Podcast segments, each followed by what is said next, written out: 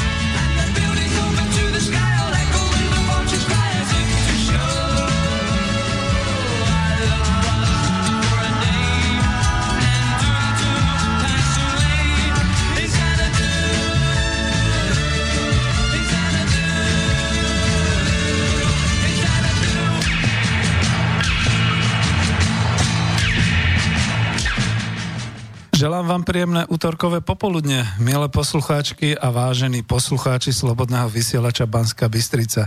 Z Bratislavského štúdia Slobodného vysielača Banska Bystrica sa vám znova prihovára inžinier Peter Zajac Vanka, váš dobrovoľný redaktor, technik a autor tejto relácie. Vítajte pri počúvaní relácie Ekonomická demokracia číslo 95. Dnes je 21. augusta roku 2018. A prečo to tak s pohnutým hlasom hovorím 21. augusta? Pred 50 rokmi sme zažili uh, jednu z udalostí, ktorá nás pravdepodobne celú spoločnosť Česku a Slovensku ovplyvnila a naozaj toto výročie môžeme uh, ja by som to radšej povedal tak, ani nie, že oslavovať, ale pripomenúť si a viazať sa k tomu. Aj keď táto relácia dnes nemala byť a nebola špeciálne plánovaná ku 21. augustu roku 2018, ale bola skôr zameraná zase na pokračovanie tých tém, ktoré mám v ekonomickej demokracii. No a ja by som rád ešte teraz v tejto chvíli, kým začneme, pretože nevysielam tu sám, mám tu so sebou hosti, tak by som veľmi rád privítal uh, svojho hostia a vzácného hostia. A tu je vidno, že sme predsa len tá kultúrna federácia Československá, pretože môj host je z Českej republiky. Takže vítam pána docenta, doktora, uh, doktora CSC, pána doktora Petra Saka. Dobrý den vám prajem. Dobrý den, eh, zdravím posluchače Svobodného vysílače. Ďakujem veľmi pekne. Pán doktor e, nás navštívil práve v tento sviatok a tak sme si povedali, že popri tých témach, ktoré tu mám v ekonomickej demokracii, povieme niečo o jeho diele a o jeho tvorbe, trošku sa viac predstaví a potom budeme trošku spomínať aj na 21. augusta, pretože roku 1968, pretože sme pamätníci a zároveň e, je to téma, ktorú v takýto deň jednoducho by bolo zločinom obísť. E, zatiaľ teda, aby ste vedeli, urobíme si takú atmosféru, počúvajte veľmi pozorne, pretože toto, toto bude veľmi šokujúce a dôležité. Jedna hodina 55 minut. Vážení posluchači, zůstaňte u svých přijímačů. Zůstaňte, setrovejte u svých přijímačů, za malý okamžik budeme vysílat mimořádně důležitou zprávu.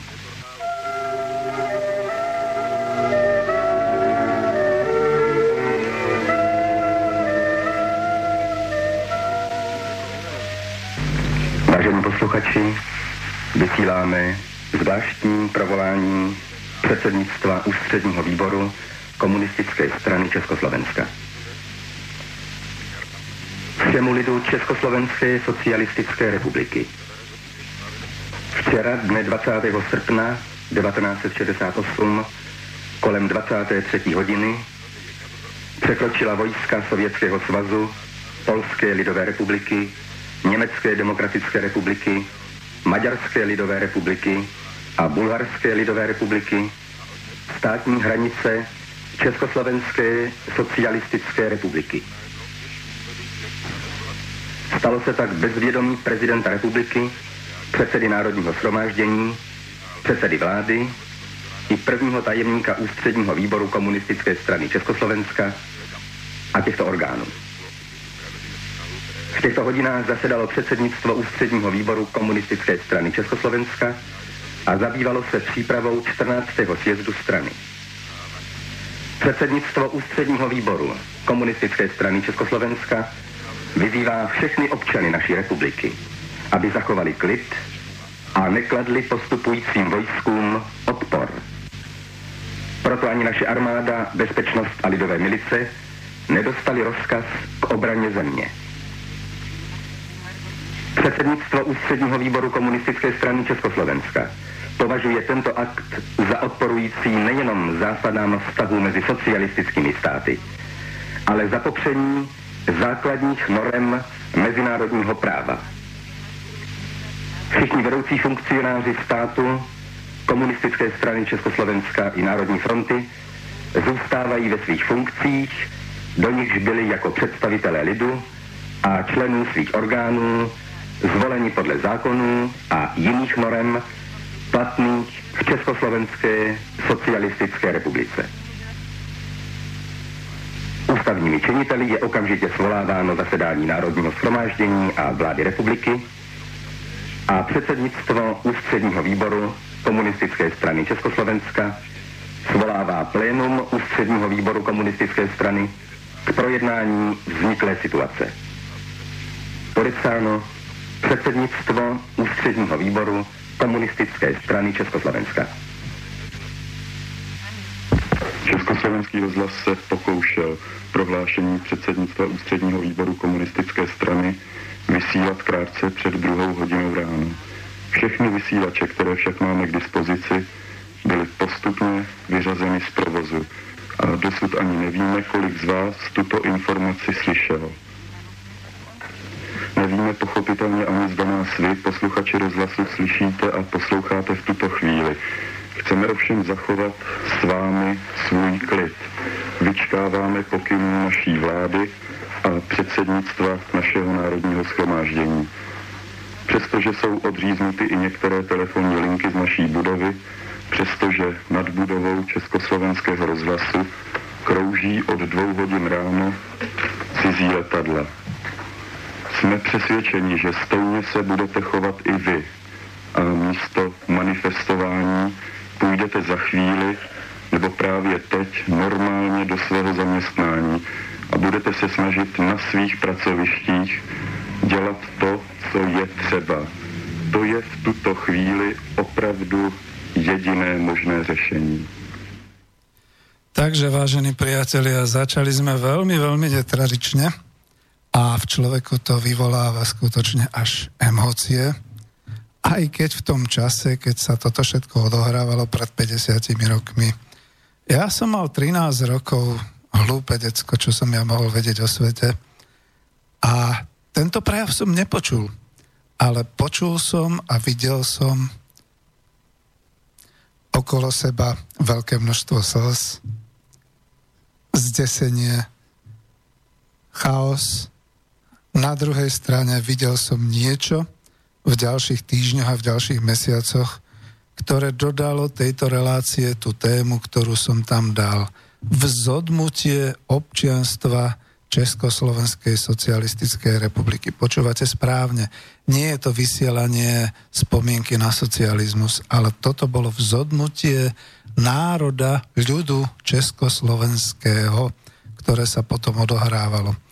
A pretože je také veľké výročie a pretože e, táto téma možno mala byť aj trošku iná, ale súvisí s tým a mám tu hostia, budeme sa touto témou a problematikou trošku hlbšie zaoberať.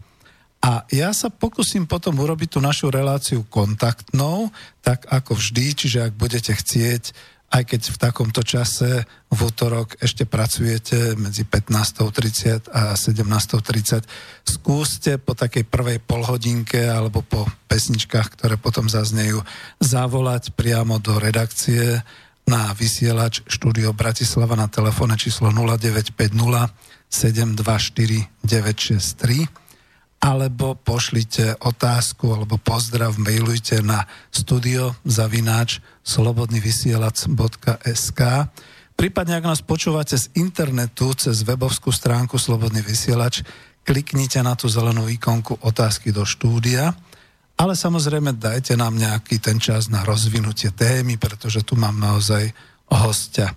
Pôvodne touto témou dnešnou, dnešnej relácie Ekonomická demokracia číslo 95 bol, e, bola problematika vznik novej masovej politickej triedy v úvodzovkách občania národného štátu.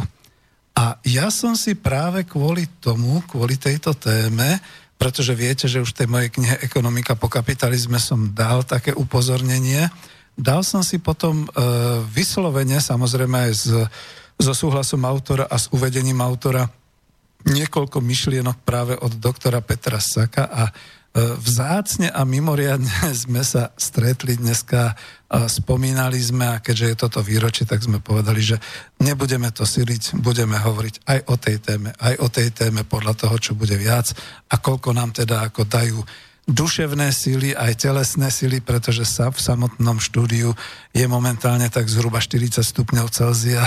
Aj keď sa snažíme vetrať, tak uvidíme, ako dlho vydržíme. A e, ja ešte tak trošku ako dlhšie vždy hovorím, snažím sa byť takým Borisom Koroním, aj keď on je profesionálny redaktor a vie to lepšie. Takže dovolte mi aspoň nadviazať trošku, aby sme mali potom tú tému, že E, tá spomienka na jar a august 1968. No u mňa môže byť ťažko spomienkou, keďže som hovoril, že som bol decko, 13-ročný chalan, ale postupne, tak ako som dorastal, začal som si uvedomovať, čo sa stalo, ako to bolo, Prišli ďalšie udalosti, prišiel rok 89, ktorý mi potom potvrdil, že aha, tak takto to býva na našich územiach a na našom stredoeurópskom, v našom stredoeurópskom nejakom prostredí. Prišli ďalšie roky, zostarol som a možno aj senilniem, alebo e, starnem, alebo podobne, ale ja som si hrozne vážil práve toho, že keď teda som počul túto nahrávku, zneli tam tri veci odrazu bolo to o socialistickom Československu, bolo to o vzodmutí národa spolu s celou tou politickou vrchnosťou, ktorá vtedy tu v Československu bola. A bolo to naozaj o tragédii, kde teda povedané tou oficiálnou rečou niekedy, keď teda tie lietadla zhávarujú, naša cesta bola prerušená. Potom to už bolo nejako ináč. Ale aby som nebol ja ten, ktorý sa tu tak emotívne nejak tak ako e, rozvíja. E, ja by som veľmi rád svojho hostia, najprv by som po privítaní ho poprosil, ešte raz viac trošku uviedol a potom v podstate dám takú tú klasickú otázku, že čo on v 68.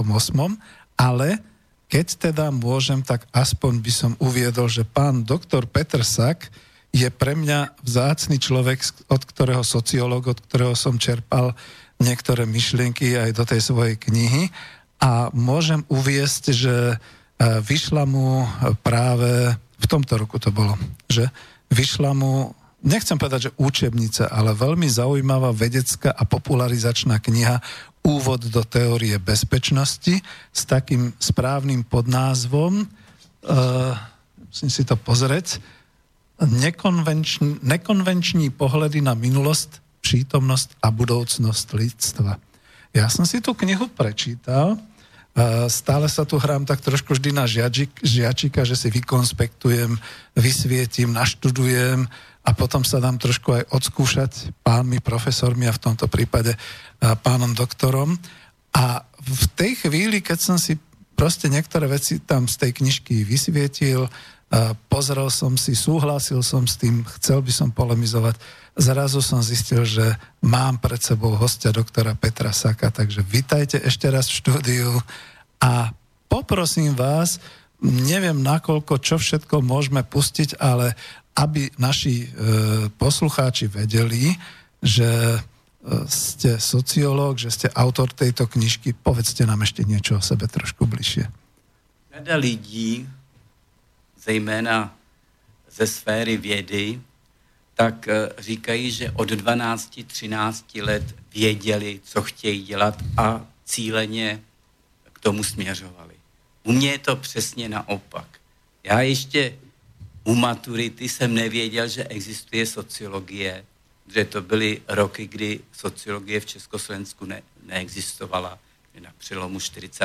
a 50. let byla sociologie z akademických pracovišť a z vysokých škol vytěsněna jako buržázní pavěda.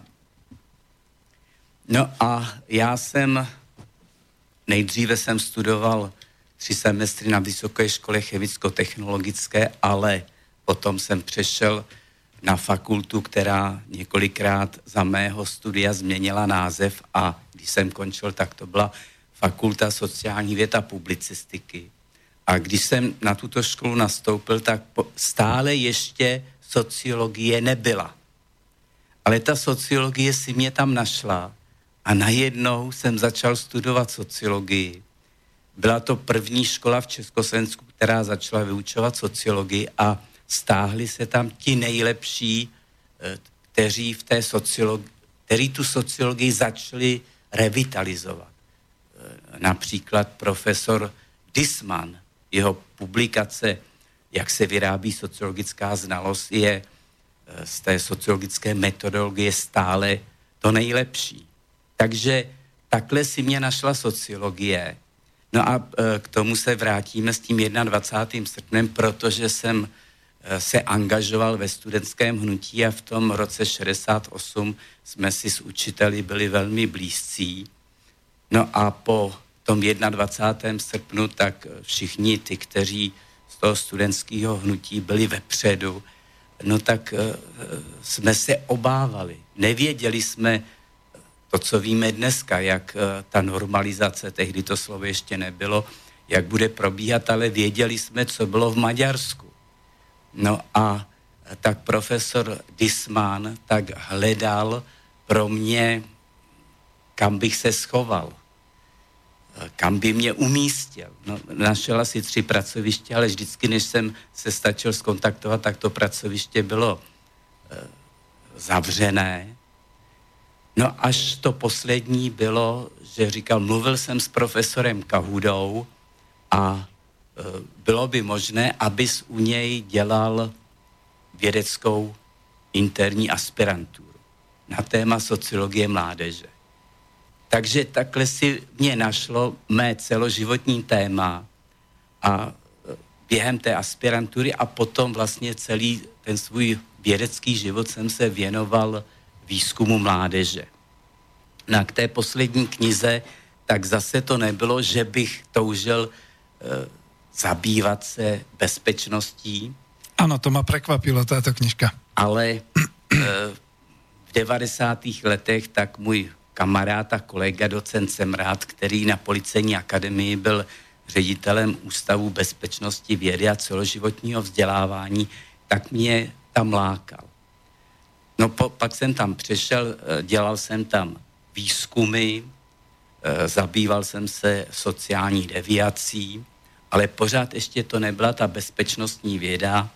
Eh, pak rektor se připravoval na konferenci rektorů policejních škol v Evropě a dostal jsem úkol zpracovat výzkum. Takže jsem uskutečnil výzkum role policie ve společnosti v očekávání veřejnosti, čím jsem udělal zase krůček. No pak se na policejní akademii změnilo vedení, já jsem odešel, no, ale e, následně po dvou letech e, tak e, rektorka připravovala akreditaci doktorského studia a nedařilo se, tak mě poda, eh, požádala o spolupráci a já jsem připravoval k akreditaci před, předmět výzku, metody vědecké a výzkumné práce a vrátil jsem se na policejní akademii s tím, že tady vedle toho předmětu budu ještě rozpracovávat bezpečnostní vědu.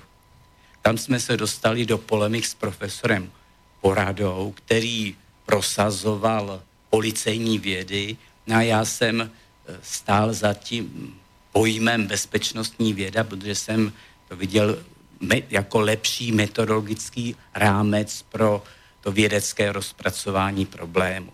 No a tak e, jsem na tom pracoval, zase se změnilo vedení, odešel jsem, stal jsem se prorektorem na jiné soukromé vysoké škole a v průběhu působení na této škole, tak se na mě obrátil bývalý kolega docent Výše, který zakládal bezpečnostní studia e, na univerzitě Jana Ámose Komeckého a zlámal mě, přesvědčil mě, abych šel na tu školu přednášet teorii bezpečnosti. No a když jsem tam přišel, tak mě nezbylo nic jiného, než ten, tu teorii rozpracovat. No a když přednáším studentům, tak je dobré, aby měli e, publikaci, aby měli učebnici nebo monografii. No a tak jsem začal pracovat i na té monografii e, úvod do teorii bezpečnosti, ale protože ty stávající publikace neodpovídaly mým představám, tak jsem to pojal jako nový, nový model, který je postaven obecně a abstraktně a postavil jsem to na dvou základních pojmech, co to uh, entita a její bezpečnost. Takže takhle jsem se dostal uh, k té teorii bezpečnosti a vydání této publikace. Díky pěkně. Ale, ale hm? teď bych se ještě vrátil to, čím tato relace začala, to je 21. srpen to téma nelze přejít. Pro mě ten 21. srpen, tak jako pro všechny občany Československa, byl traumatem na celý život. Ano. A tento den se změnil život generacím lidí. Sta tisíce jich emigrovalo a i ti, kteří zůstali, tak jejich život nebýt 21. srpna by se vyvíjel jinak, než eh, tím, že se všechno změnilo po 21. srpnu. Já se přiznám, že kolem výročí 21. srpna neposlouchám českou televizi, protože ty její pohledy jsou pro mě eh, příliš monotematické a primitivní. Vlastně těžko z toho vysílání lze pochopit, proč vlastně vůbec ty tanky přišly. A nebyly to jenom tanky Sovětského svazu, e, byly to vojska Maďarská, NDR, Polska, Bulharská, protože to, co se zakončilo 21. srpnem, tak to mělo bohatou historii a to, co tady probíhalo, to, čemu se říká zlatá 60. tak já považuji v lidské historii za něco naprosto unikátního. A e, je mi líto, že ta současná česká společnost e, vlastně dělá všechno proto, aby všechno, co je o těch 60. letech zadupala a dala jim úplně jiný smysl. E, v těch televizích většinou vidíme dramatické záběry tanků na Václavském náměstí, což je jistě pro pro kameramany a redaktory atraktivní. Takže to se pořád opakuje a já se přiznám, že ten 21. srpen jsem prožil úplně jinak. Mhm. Já jsem totiž v srpnu byl v NDR na, na táboře evangelické mládeže, eh, bylo to poblíž Halberstadtu, Hisburku, to byl klášter a v půl páté ráno mě probudil pastor, vedoucí toho tábora, eh, s jednoduchou větou. V Praze jsou tanky. No pak se všichni zbudili a při snídaní se všichni společně modlili za osud Československa. Já jsem odjel do Berlína, abych se co nejdříve vrátil do Prahy. No ale jakmile jsem u pokladny řekl, že chci lístek do Prahy, tak mě zatkla německá policie, což dělá se všemi Čechy, kteří se chtěli vrátit. Eh, posadili nás do autobusů, odvezli do studentských kolejí v postupy a tam němečtí vojáci v uniformách a helmách připomínajícími filmy o nacismu. A, Wehrmachtáci. Hmm. Ano, nás několik dnů drželi. No a potom v noci nás vezli do Prahy a tam jsem jenom viděl otočené směrníky, eh, po silnici nápisy Lenine z Buce Brežněv se zbláznil a podobně. V Praze tak poletovali po ulicích transparenty, ale sovětské vojáky už jsem, už jsem neviděl. No, abych se vrátil ale k tomu, proč vlastně ty Sověti přijeli. Dneska je tendence vykládat Pražské jaro jako e, snahu, ale tak to vidělo i to sovětské vedení, které to vnímalo jako kontrarevoluci proti socialismu. A dnes je také tendence Pražské jaro vykládat jako boj proti socialismu, ale e, e, opak je pravdou, protože celá ta 60. léta byly snahou o reformu. Tady bych připomněl moji typologii generací mládeže. Po druhé světové válce, ta poválečná generace mládeže, kterou nazývám budovatelská, tak ta byla formována zážitky a znalostmi které byly před druhou světovou válkou, to znamená zrada západních demokracií, Mnichov, protektorát a osvobození e, sovětským svazem. To, tehdy to bylo skutečně osvobození a po těchto traumatech tak se stotožnili s ideou budování sociálně spravedlivé společnosti. E, lidé této generace chtěli změnit nebo vytvořit kvalitu života tím, že vytvoří kvalitní společnost.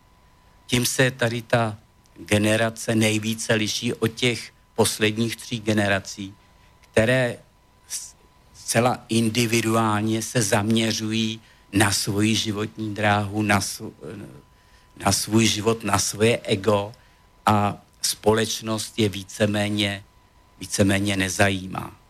No a tato generace, která chtěla budovat sociálně spravedlivou společnost, tak postupně si uvědomovala, tak jak se ta společnost proměňovala, eh, dnes, eh, pak se tomu začalo říkat stalinské deformace v těch, v těch 50. letech, tak si začala uvědomovat, že tohle nechtěli. A postupně se vytvářelo v té společnosti klima pro změnu eh, ve směru toho, co skutečně chtěli a mezinárodně politicky výhodné nebo vhodné prostředí se vytvořilo také eh, po 20. sjezdu komunistické strany Světského svazu, kde Chruščev přednesl historicky významný projev o kultu osobnosti Stalina a najednou byl prostor k té proměně společnosti. A snaha o tu proměnu společnosti tak to charakterizovalo celá 60. léta. Nedávno zemřelý scénárista, spisovatel eh, Zdenek Máler, tak v jednom ze svých pořadů, eh, myslím, velmi dobře charakterizoval ta 60. léta, že je naplňovala naděje a vize.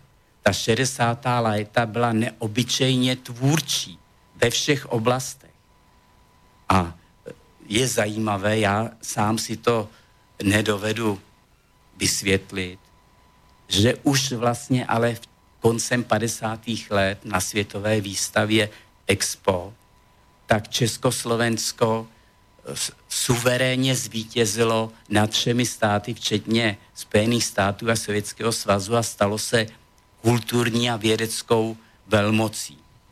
E, tehdy na to měl lvý podíl tehdejší ministr školství a kultury František Kahuda, který do toho týmu, který naší expozici připravoval, prosadil nejlepší lidi bez ohledu na kádrové předpoklady, jak se tehdy, jak se tehdy zdůrazňovalo. Na ta 60. léta my je známe například eh, z nové české vlny filmové. Mhm. To nebyl jeden, dva, tři eh, režiséři, to byla plejáda 20-30 režisérů eh, několika generací, ale takovýto tvůrčí vzmach byl celé, v, celé, v celém spektru toho společenského života. Divadelnictví eh, tehdy mělo světovou, světovou úroveň. No, když to dneska srovnávám eh, s tím, co se, co se hraje v divadle, kde, kde potřebují k tomu, aby naplnili eh, divadlo, eh, vyndavat, eh, aby žena vyndavala z vagíny vlajku a podob, podobné trapnosti. tak... A říkají tomu svoboda, že to je také o umělecké kvalitě a o kultivovanosti. To už ani nie je poplatnost vkusu, to už je něco úplně jiné. Opera, česká opera v 60. a v 70. letech kulminovala. Eh, Hajrovský dostal Nobelovou, Nobelovu cenu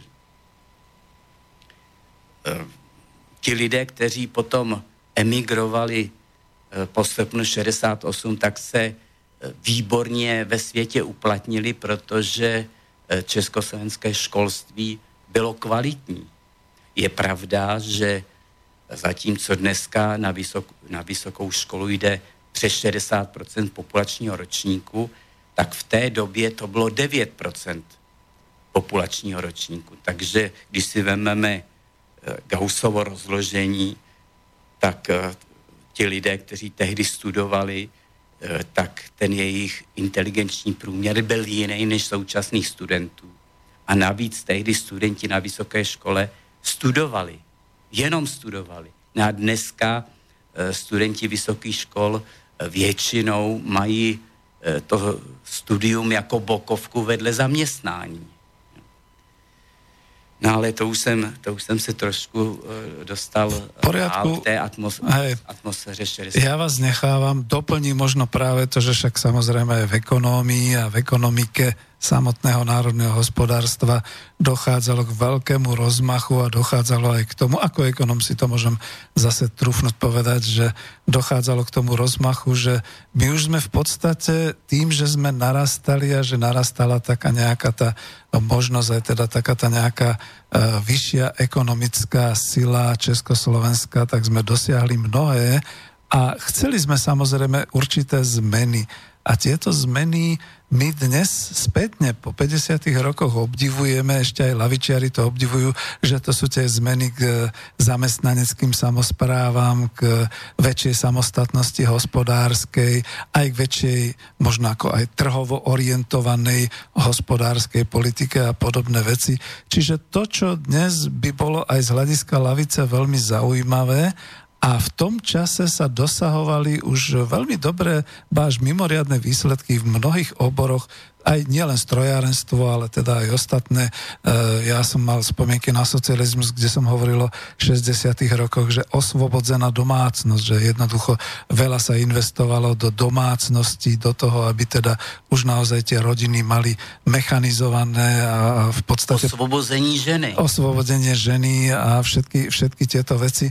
Čiže e, bola to naozaj taká tá éra, bolo to také vzodbutie, by som povedal, tej spoločnosti, ktoré chystalo sa niekam do, povedal by som, to, čo ste presne povedali, bola tu nádej a bola tu vízia čohosi, čo bolo pozitívne, kladné a zároveň socialistické, čo dneska ako mnohým neznie dobre, pretože e, samozrejme dnes je to slovo takmer zakázané, a než vám vrátim slovo, lebo som vám nechal na, tak, na také oddychnutie, veď uvidíme, kam sa dostaneme, či aj teda niekto pošle nejaký mail, alebo zavolá, alebo podobne. Debatujeme voľne.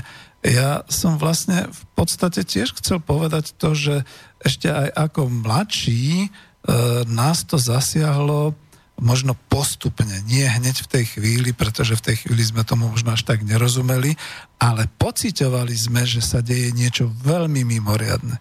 niečo obrovsky mimoriadne, pretože ja som si povedzme hneď ešte v tom období toho 21. augusta uvedomil, že niečo nemôže byť v poriadku, keď moji bratanci, potomkovia to uh, padlého, padlého partizána v Slovenskom národnom povstani plačú a teda sú zdesení že to boli sovieti, ktorí nás obsadili a nie západní Nemci a podobne. Že jednoducho ľudia mali vyplakané oči zo sklamania, z takého toho, že teda to všetko, k čomu teda sme si nakročovali, celé tie roky, tie 60. roky a čo teda vyzeralo, že ideme k lepšiemu, to ako keby bolo zrazu ohrozené a naozaj sa potom zastavovalo. Ja ale poviem tu jednu myšlienku, možno polemicky. Mnohí sa pýtali, pretože mal som aj spomienky na socializmus, e, Peter, ako to, že vy nechápete tú normalizáciu? No ja som z nej, v nej žil, vyrastal, pre mňa to bolo také prirodzené prostredie, čiže nepocitoval som to tak, čiže nepocitoval som to nejako tak tragicky alebo nejako takým spôsobom, ale dnes je mi ľúto, že od tých 60 rokov nenasledovali báječné 70. roky s tým istým vývojom, báječné 80. a možno aj tie báječné 90. kde by sme skutočne už boli nie len teda kultúrnou a e, inteligentnou a neviem akou veľmocou, ale aj hospodárskou veľmocou. Som ekonóm, čiže povedal by som, kde by sme mali silné národné hospodárstvo a 21. storočie by nás nenachytalo v takomto stave, v akom sme dnes, pretože človek musí porovnávať, v akom stave sme dnes a v akom sme boli. Ale to sú len moje reči. Ja sa zase vrátim späť k vám. Nechcel som vám nehať trošku taký ten oddychový čas. E, nemuseli ste toto sledovať. E, čo ma ovšem zaujalo, je to, čo ste spomínali podľa tých generácií, ako to bolo v tých 60. rokoch. A možno položím otázku, blbo, však vy potom pokračujete. Mňa zaujíma ten, generačný pocit. Dnes sa to všetko naozaj v tých mass médiách ukazuje, ako že všetci vedeli, že ten pardon, že to poviem takto ako cez deň, že ten socializmus je náhovno a ďalej to už nejde a podobne. Ale ja som mal práve ten opačný pocit, že tá báza bola definovaná a z tej bázy sme sa chceli nejakým spôsobom odraziť k niečomu lepšiemu že ten socializmus naozaj všetci chceli, možno s nejakými pár sto tisíc ľudí ako menšina a podobne, ale že sa rozvíjalo umenie, kultúra, šport, zabudli sme na šport, na obrovské úspechy, že sa to všetko rozvíjalo na báze toho, že výroba socialistické národné hospodárstvo fachčilo a to umožňovalo potom, aby ľudia mohli prekračovať dokonca nejaké tie svoje rámce v tom svojom živote, riskovať viac, ukazovať viac, tvorivosť vydávať viac a že sa to nejak rozvíjalo. Veď toto sme zažili, za to sa k tomu vždy vraciame. Neviem, nemala to byť otázka, len možno taká poznámka. No, když, když hmm. jste přinesl téma ekonomie, tak hmm. tady musí zaznít jedno jméno, to je Otašik. Hmm. Otašik kolem sebe soustředil velký tým, který připravoval hospodářskou reformu ale samotná ta osobnost Šika, a to se dostáváme eh, k další stránce těch 60, 60. let, a to jsou osobnosti. Samotný Otašik byl v koncentráku a ve své autobiografii popisuje, jak se zachránil, protože byl v hromadě mrtvol a ti dozorci mysleli, že je mrtvý. A člověk, který toto zažije, je, je něco jiného. A e, ta 60. léta, tam právě byly ty osobnosti, e, které často byly zavření za nacistů a potom v 50. letech v politických procesech a od konce 50. let docházelo k rehabilitacím. Oni sice měli podmínku, že se nesmí politicky angažovat, ale jako například Gustav Husáky nedodrželi a ti právě byli taky jedním z těch hybatelů těch procesů v těch 60. letech. Smrkovský, eh, Pavel, to byl ministr vnitra. Ota Pavel. Hm. Ne, ne Ota Pavel, to byl, to byl spisovatel, tady to, tady to byl ministr vnitra, který eh, potom už v tom 60.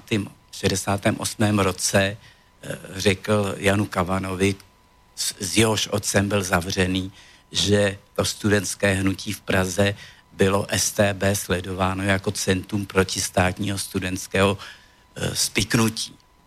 E, ten subjektivní faktor byl důležitý a historicky ojediněné bylo to, že ta naše generace, my, kteří te, jsme byli tehdy mládež, jsme nebyli v konfliktu s tou předchozí generací, protože obě ty generace jsme chtěli tu společnost reformovat, ale nechtěli jsme ji reformovat pryč od socialismu, ale naopak jít k té podstatě socialismu, které se vzdálily, vzdála společnost těmi stalinskými mhm. deformacemi. Mhm. Dobre, ešte ste spomínali niečo také, že študentské hnutie, že tam ste teda boli, nevím, či chceme... Ano, tam... tak eh, když se, když se mluví o Pražském jaru, tak se většinou, většinou říká, že to začalo čtvrtým sjezdem spisovatelů. Já si dovolím s tím nesouhlasit. To studentské hnutí eh, ty spisovatele předběhlo. Eh, v roce 66 byla městská konference ČSM a tam došlo k propojení tří fakult. Fakulta jaderné fyziky, filozofická fakulta a fakulta sociálních věd a podařilo se prosadit eh, do vysokoškolského výboru eh, jako značný počet zástupců, takže do značné míry to studentské hnutí se mohlo proměnit a dělat právě tu, tu reformní, reformní politiku. Eh, když v prosinci 67 eh, přední představitel toho studentského hnutí eh, z ČVUT Jiří Miller dostal v jednom dni tři dopisy. Jeden ho vylučoval z ČSM, druhý ho vylučoval ze školy a třetí byl povolávací rozkaz, tak po, po celé Praze na vysokých školách vznikalo protestní hnutí, protestní schromáždění eh, proti tady eh, tomu způsobu zacházení se studenty. No a když jsme se obraceli na umělce, aby nás v tom podpořili, no tak tehdy ještě nenašli odvahu eh, s námi držet krok. Vzpomínám si na Adolfa Hofmeistera, který odmítl podepsat podporu eh, tomu eh, našemu protestu. Mm-hmm. Študenti boli vždy dosť teda tak vpredu, čo sa týka progresu a všetkých takýchto vecí. Ako nemôžem to porovnať so súčasnými, pretože už som asi taký konzervatívnejší.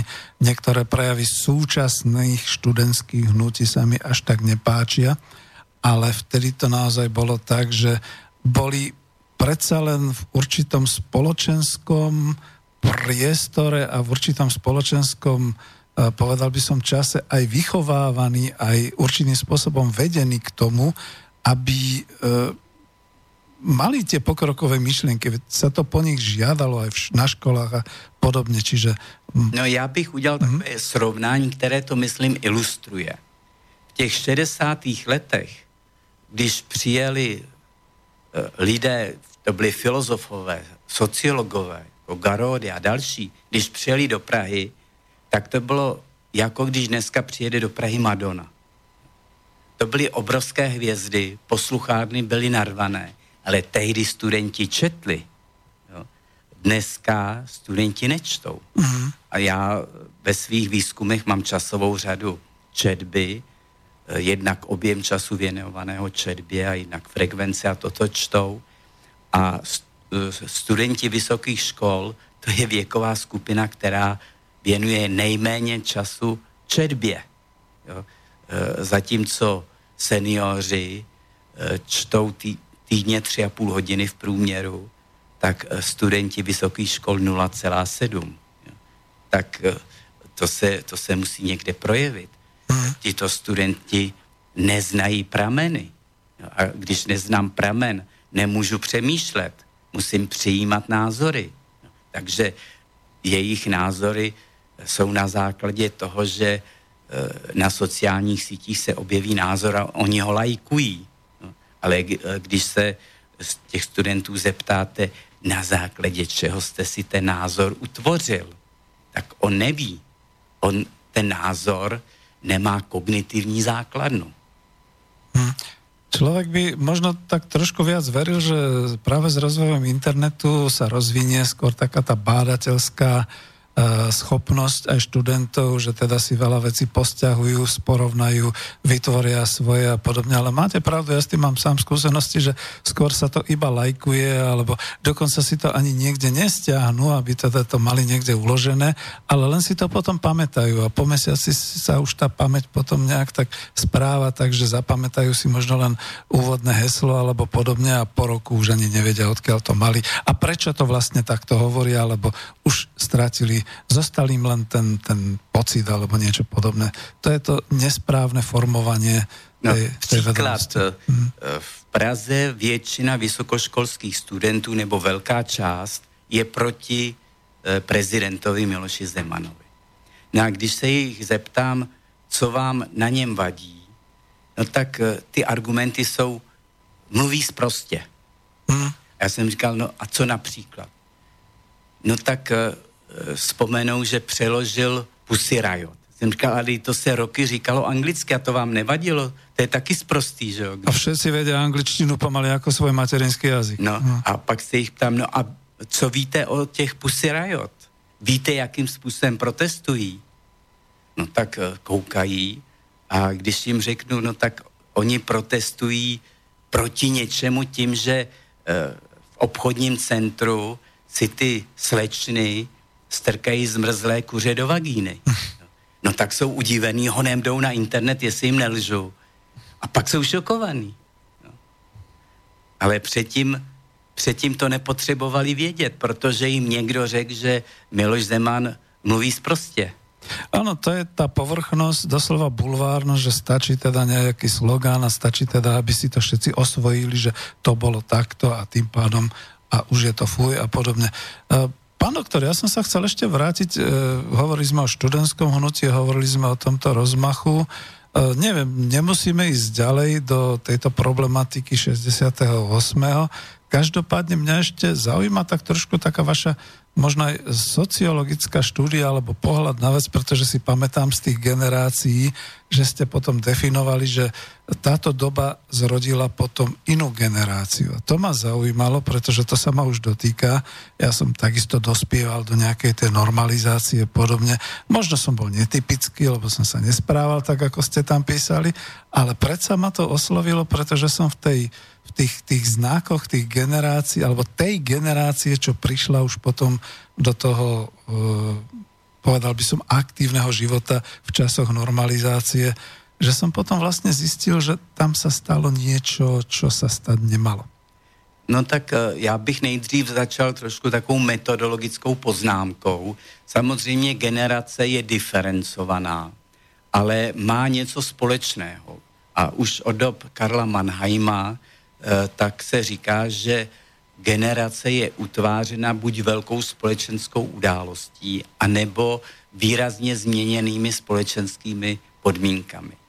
No a eh, taková po, metodologická pokleslost v tom veřejném a možná i odborném prostoru se projevuje v tom, že se, když si vyhledáte generace, dáte do vyhledávače generace, tak se vám tam objeví generace X, Y, Z, baby generace. Hmm. No ale eh, když se uh, zeptám studentů, kteří to používají, no a jak, jak se dospělo této typologii, co je obsah té generace, no tak oni neví, ale ona tady, ta typologie, byla v jedné publikaci, která vyšla před 25 lety ve Spojených státech. Ale generace to je produkt společnosti. Hmm. Nemůže generace vzniknout někde jinde. Je fakt, že teda v těch posledních generacích díky internetu a tak dále, že dochází k určitému zbližování, ale pořád to není něco stejného. Takže já jsem tu typologii udělal na základě těch výrazných společenských událostí a té výrazné společenské atmosféry. A to bylo v těch 50. letech to budovatelské úsilí, ta snaha vytvořit eh, tu sociálně spravedlivou společnost. No a pak přišla druhá generace, to byla ta moje generace 60. let, která chtěla tu společnost reformovat. Tak tu nazývám reformní generace.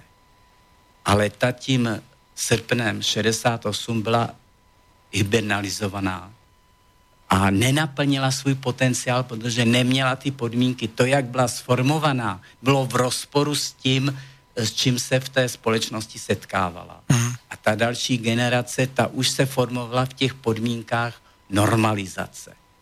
No a já, když jsem měl přednášky v 80.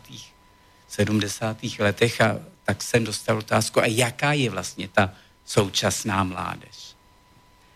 Tak eh, nejobtížnější je říct něco stručného, jednoduchého, tak eh, po nějaké době tak jsem došel k charakteristice, že tu normalizační generaci charakterizuje pragmatičnost a sociální adaptabilita. Oni se umí přizpůsobit a jsou pragmatičtí, nejsou zatíženi hodnotami. A v současné společnosti vlastně vládnou teď dvě generace, ta normalizační a ta následná, což byla transformační generace. To je eh, generace, která byla mládeží v 90. letech, která, to bych nazval až téměř experimentem, která byla socializovaná ve dvou systémech. Nejdřív ta soci- reálného socialismu společnost a nastupujícího kapitalismu. A oni svým způsobem eh, ty hodnotové systémy se v nich tlučou a svým způsobem jsou také bezhodnotoví, mm. jako, ta, jako ta předchozí generace. A když si vezmeme třeba hnutí ano, no tak to, to je přesně ono. No, pragmatici. Pragmatici. Tam, eh, když si vezmete Eh, komisařku Jourovou a hejtmanku Pokornou Jermanovou, tak jedna do hnutí přišla jako pravicová, druhá jako levicová, jedna z ODS, druhá ze sociální demokracie. A nenašel jsem člověka, který by dokázal říct, která je ta levicová, která je ta pravicová, protože eh, oni nejsou v té straně kvůli pravicovému nebo levicovému programu. Oni jsou tam proto, aby tam prosadili své zájmy. A to je celé hnutí ano. Ja to tak pociťujem v smere, že to sú takí pragmatici, že človek nevie, ako... To je to samé. ako ich teda charakterizovať.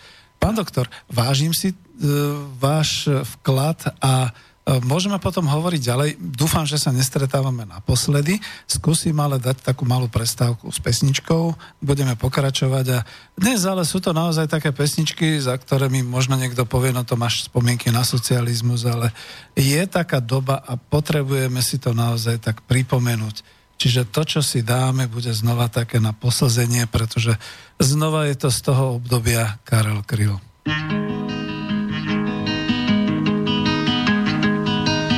Bratříčku, nevzlikej, to nejsou bubáci, vždyť už si velikej, to jsou jen vojáci, přijeli v hranatých železných maringotkách. Se slzou na víčku hledíme na sebe,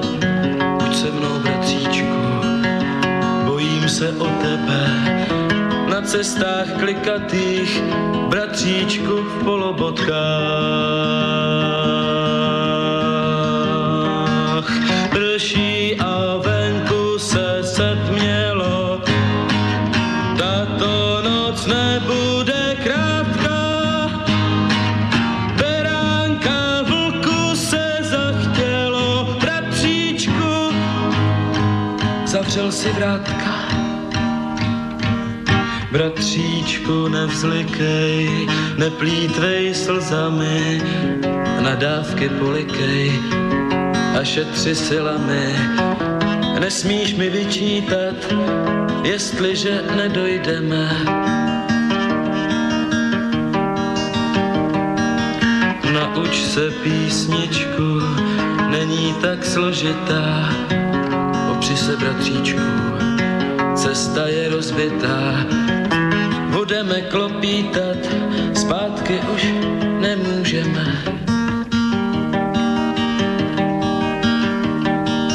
Prší a venku se setmělo,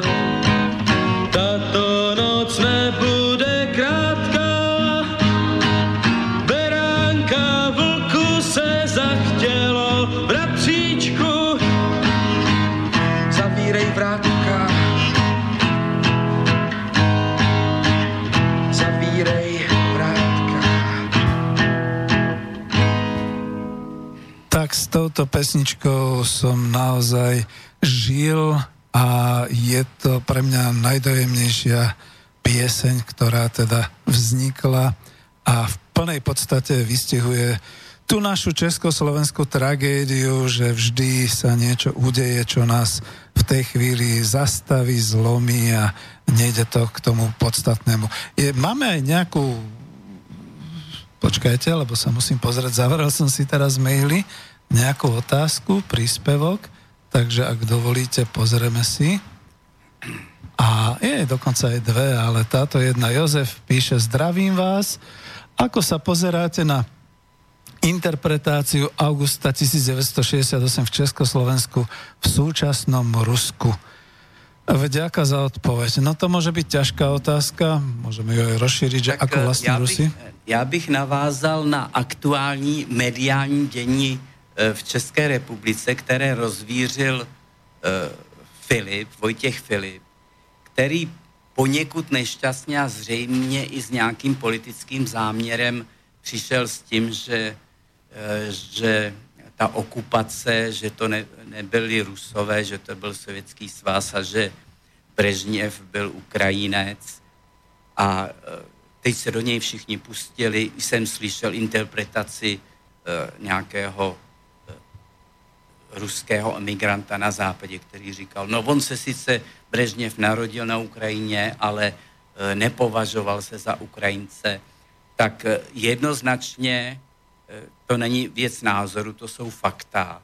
Mezinárodním subjektem byl Sovětský svaz. Áno, správne. A Sovětský svaz byl tvořen 15 svazovými republikami a jak víme, fungovala jak u nás, tak v Sovětském svazu vedoucí úloha komunistické strany, takže eh, ta moc faktická byla v tom politbyru ústředního výboru komunistické strany. A já neznám momentálně přesné složení toho politbyra, ale nebyli tam, nebyli tam pouze, pouze rusové. Eh, a Brežněv byl skutečně Ukrajinec. Ale zase je třeba ve prospěch toho Brežněva říct, že Brežněv dlouhou dobu byl zastánce politického řešení. Eh, Ve smyslu toho silového, vojenského řešení, tak to byl tlak především představitelů těch silových rezortů, KGB, armády a nesmíme ale také podcenit vliv z druhých těch tehdy lidově demokratických republik, především NDR, to Walter Ulbricht a Gomulka z Polska. Tady řeknu něco kacířského, protože v Čechách se považuje za posvátný text 2000 slov, který napsal Václav Ludvík Vaculík a pak se podepisoval. Mohlo by se říct po bitvě každým maršálem, ale já už tehdy jsem značně pochyboval o vhodnosti těch dvou tisíc slov, protože kdyby mi někdo řekl, že to bylo na objednávku KGB, tak by mě to nepřesvědčilo. Probíhaly polemiky, diskuze v tom světském politbyru a ty dva tisíce slov, to byl argument pro to silové, pro to silové řešení. V současnosti řekl bych, že ta odpovědnost za, ten, za tu okupaci takže mají všechny ty svazové republiky tu politickou odpovědnost a všichni členové politběra, kteří to rozhodnutí přijímali a všichni ty, kteří ho realizovali. A to byli lidé různých, různých národností v tom sovětském svazu. Ale rozhodně nelze říct, že Rusko okupovalo Československo. Okupovalo Sovětský svaz a v rámci Sovětského svazu bylo 15 svazových republik. Ono vůbec v té politice Sovětského svazu je zajímavé, že od smrti eh, Brežněva až do nástupu Gorbačova, tak generálními tajemníky nebyli Rusové. Eh, Stalin byl Gru, eh, Gruzínec, Chruščev, Brežněv byli Ukrajinci a tak dále. No, v současnosti, podobně jako u nás, představitel neziskové organizace Paměti národa si stěžoval, že 50% mladých Čechů vůbec neví, že, že bylo nějaké pražské jaro a okupace. No podobně je to v Sovětském svazu. Četl jsem výsledky výzkumu, že asi 50% vůbec neví, že k nějaké okupaci došlo. Ale e, já samozřejmě jako Čech, který to prožil jako objekt, to nějak vnímám. Ale je také možné to vidět jinak. E, vidět to v souvislosti e, toho bipolárního světa, kdy Spojené státy a Sovětský svaz eh, se vyvažovali strachem. Eh, strach jim eh, bránil v rozpoutání druhé světové války a žárlivě si střežili tu balanc. A ten sovětský svaz zřejmě tu situaci vyhodnotil jako vojenské, vojenské riziko. Také zase my známe jméno Antoní Novotný jako ten konzervativec, kterého v tom pražském jaru bylo nutné se zbavit. Prezident bývalý. Prezident Československa, ale eh, Antoní Novotný opakovaně odmítl, eh, aby eh, byly umístěny na území Československa oddíly sovětské armády. No a také Nevadí. Uh, len vás poprosím bližšie mikrofón, lebo to sa nám občas sklzne. No a ješ, ještě hm? tedy, uh, že vlastně to Rusko je to pro něj už dneska historické téma, není to pro něj nějak aktuální. A uh, já si pamatuju uh, v listopadu 89, teda ještě potom té druhé polovině 80. let, když Gorbačov navštívil Prahu, tak tehdy byla velká očekávání, že odsoudí uh, tu okupaci. No ale Gorbačov přes všechnu glasnost a, a perestrojku nic takového neřekl a podpořil tehdy, to tehdejší stranické, stranické vedení. A když jsem potom po listopadu 89 slyšel omluvu Ševarnadzeho, Gruzína, ministra zahraničí Sovětského svazu, že, že to na mě nezapůsobilo. A ani potom, když se omlouval Gorbačov za okupaci, tak, eh, tak to na mě také nezapůsobilo, protože to byli lidé, kteří už v tom roce 68 byli ve vysokých stranických funkcích. A co tehdy udělali? No veď práve. Eh, ja to len doplním, možno ani nie ako otázku, ale ono skôr ako my teraz reagujeme, naša eh, spoločnosť už poviem, demokratická kapitalistická v 21. storočí v roku 2018 práve na tú nejakú módnu a rusofóbnu vlnu, že rusové, rusy a tak ďalej. Toto máte pravdu. E, my sme ešte predtým spomínali, než sme išli sem do vysielania, ako ste to vyzažili ten 21. august. E, ja som vyťahol spomienky, ani nie tak svoje, ale od toho strýka, že e, na juhu Slovenska prekročili hranice vojska maďarskej ľudovej armády. A pretože máme dolu na juhu, na južnom Slovensku, obyvateľov maďarskej národnosti, tak vlastne Striko hovoril, že s akým odporom sa to tam stretlo a sotva, sotva teda ako boli dobré tie vyhlásenia, že teda neklás odpor, zachovať kľud a podobne, pretože zrazu rozrazili tie hraničné závory tanky podobné našim, ale s maďarskou armádou a ľudia si neboli istí, čo sa deje. Oni toto zažili v 38. počas viedenskej arbitráže, oni toto zažili v 1918. ba až 19. pri okupácii maďarskými vojskami Maďarskej republiky rád a nebolo týmto slovenským občanom Československa úplne jasné, o čo tu ide, tak im nadávali, tak skoro kládli odpor a podobne, nevítali ich ani nič podobného. Čiže to nie je také jednoznačné, že Rusy že tam naozaj boli aj tie armády tých ostatných krajín. Bol by som zvedavý, napríklad nemám správy o tom, ako to bolo e, zo strany polskej, polský Češín a podobne, keď teda teda prechádzali vojska polskej ľudovej armády, ktorí zase si tam obyvateľia museli pamätať, ako po Mnichovskej zrade zrazu Poliaci prišli a okupovali tam tie územia Tešinsko a podobné veci. Čiže to bolo mimoriadne vtedy. A teraz, keď sa to vracia naspäť, že ako sa dívajú oni, aby som sa skôr povedal tak, my sa nepozeráme správne, pretože to sú dejiny tak ako som ja mal v spomienkach, že Bratislavu oslobodila Červená armáda, preto som rád, že aj ten obnovený most cez rieku Dunaj je znova Dunajom Červenej armády a mnohí mi nadávajú a vyčítajú mi to. Musel som im povedať, prepačte, to neboli Rusi, to nebola dokonca ani sovietská armáda, to bola Červená armáda, historicky. Tak čo tu teraz vlastne dnes niekto začína s tým, že Rusi nás vtedy okupovali?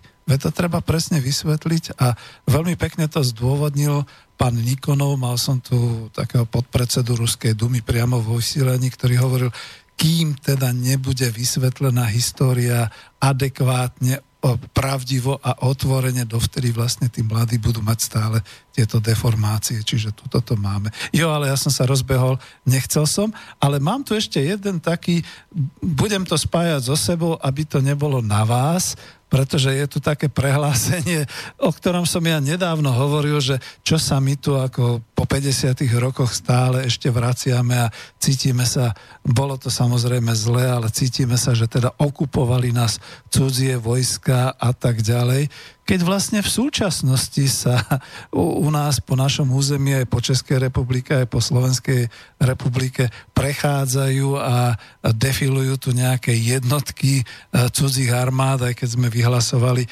pamätáme si toho nášho umelca, ktorý vyhlasoval, že žiadna noha cudzej armády neprejde cez naše územie. Keď tu máme vyhlásenie, že od prvého dňa okupácie 21. augusta 68 prešlo 50 rokov a zase po Európe, ale aj po Slovensku dupia čižmi cudzích vojakov. Tento raz to nie sú vojaci armád Varšavskej zmluvy, ktorá sa medzičasom rozpadla, ale vojaci a tanky Severoatlantickej aliancie NATO na čele so Spojenými štátmi americkými. Majme sa preto na, pozor, na pozore. Bdíme. Americké čižmy E, totiž nie sú o nič lepšie, ako boli tie sovietské. A teraz e, poprosím, možno to aj oddelím, aby ste v tom vy neboli, som v tom ja. Toto nám posiela pozdrav e, magister inžinier Marian Kotleba, predseda ľudovej strany Naše Slovensko.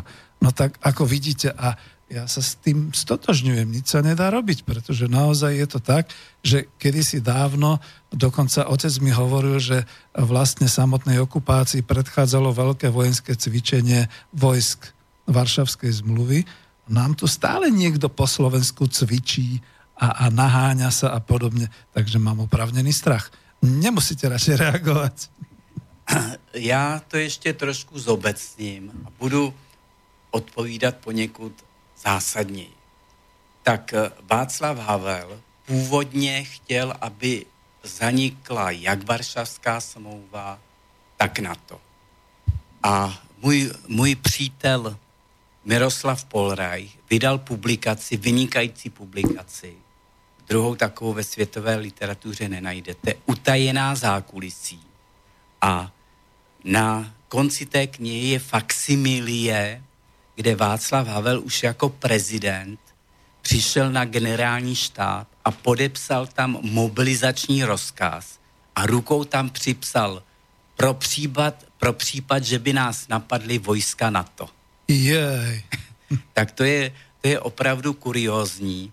A e, já si myslím, že nejde jenom o to procházení, ale že jde o celkovou atmosféru ve světě právě v té knize, o které se tady mluvilo, o té mé knize Úvod do teorii bezpečnosti, tak já tam cituju americké autory, významné politologie a politiky, e, například Ron Paul, to byl mm, senátor, bývalý kandidát na prezidenta, tak ten mluví o tom, že Amerika v těch válkách jí nejde o konkrétní cíle, ale že se tomu říká permanentní válka, že potřebuje permanentní válku pro svůj zbrojní průmysl, eh, ve kterém jsou vlastnictvím akcí zaangažováni senátoři a tak dále. A eh, vlastně tím, že eh, to, že se někdo stane prezidentem, to je vlastně funkcí vynaložených peněz. A ty vysoké peníze do těch prezidentských kampaní dávají ropné koncerty, zbrojný průmysl, čili to je taková superkorupce. Eh, korupce může být, že někdo zaplatí za jednu stavbu, ale tohle je superkorupce, protože oni si rovnou koupí toho prezidenta, který potom koná tak, jak oni potřebují. Hmm. Po druhé světové válce byla určitá atmosféra v Evropě a ve světě po tom nezměrném utrpení, které e, prožila, prožili 100 miliony lidí. Proběhl norimberský proces a i se vytvářely určité právní normy. Také se stanovilo zločiny proti míru. A my vlastně žijeme v době, kdy se permanentně konají zločiny proti, proti míru. Kdyby zasedal tribunál, který se zabývá zločiny proti míru, tak by e, neměl ani, ani v neděli volno. Mm. Áno, lebo však stále máme niečo, stále niekde bránime tú demokraciu a slobodu.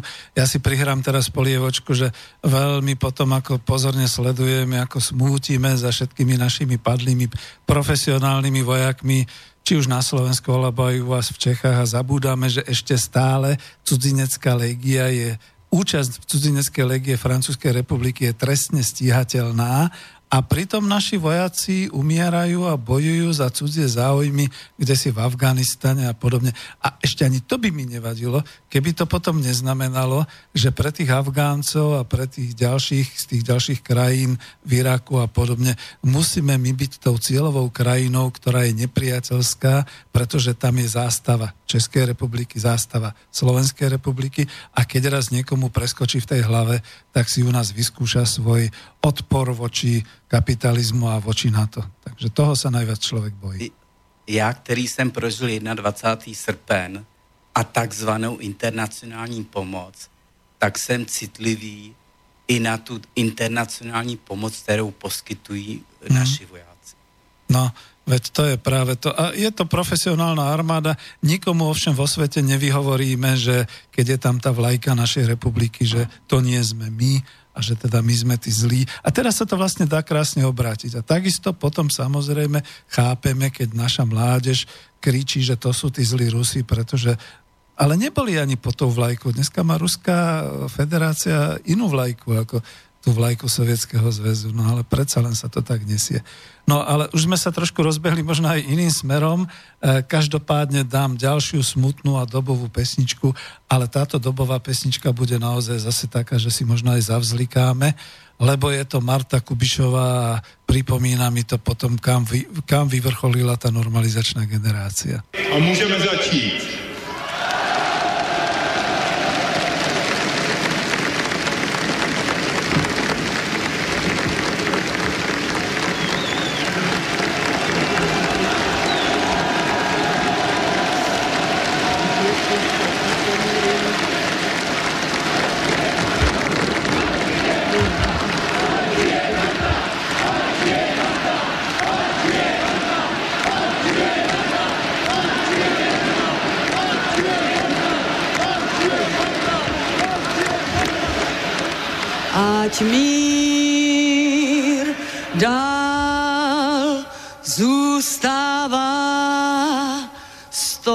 Krajinou.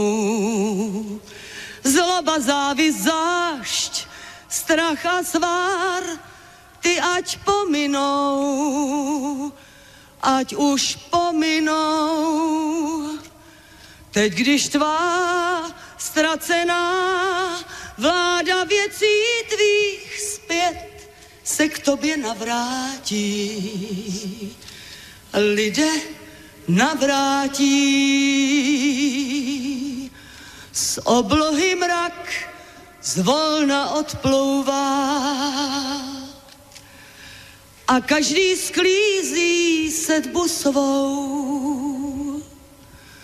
Modlitba má, ta ať promlouvá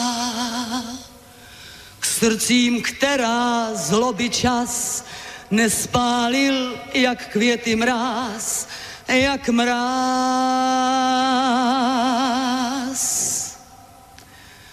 Ať mír dál zůstává s touto krajinou.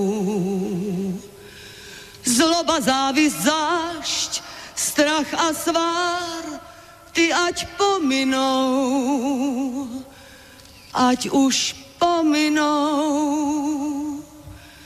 Teď, když tvá ztracená vláda věcí tvých zpět se k tobě navrátí. Lidé navrátí.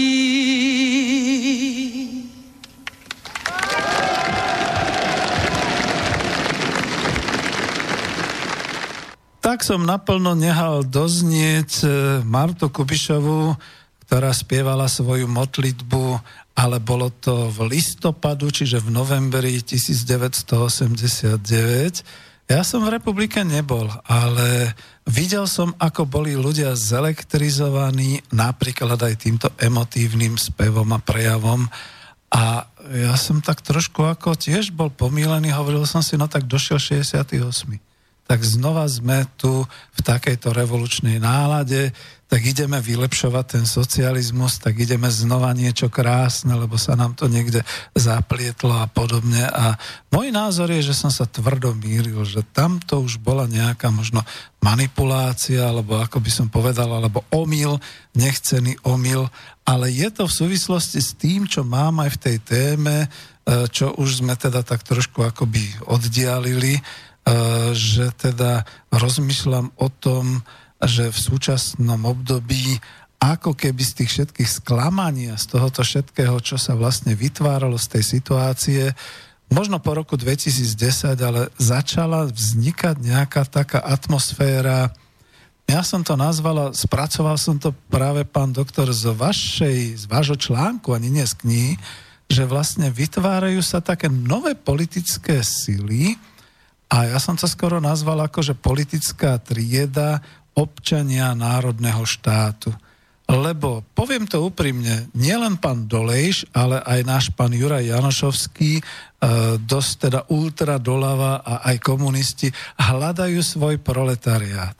Ten proletariát, ktorý by tú revolúciu viedol teraz, už vlastne neexistuje. A ja som človek z praxe, ekonóm, ktorý im môže potvrdiť, že dnes nájdete 100 tisíc operátorov vo fabrikách ale každý z nich je jedinec sám o sebe ako operátor so svojou osobnou individuálnou pracovnou zmluvou, so svojimi individuálnymi záujmami a už nie je to žiadna politická sila alebo strana alebo niekto, kde by teda spolu pôsobili. Ale na druhej strane dokáže verejnosť výjsť do ulic, keď sa naštve, keď ju niečo trkne, keď ju niečo veľmi ako zabolí, keď teda má nejaké obavy a najmä po roku 2014 sa mi začalo zdať, že sa takto začína formovať nejaká nová politická sila a možno nová politická trieda a to sú naozaj občania. Nie v tomto prípade národ, že by sme boli, že ja to uvedem na Slovákoch, že sme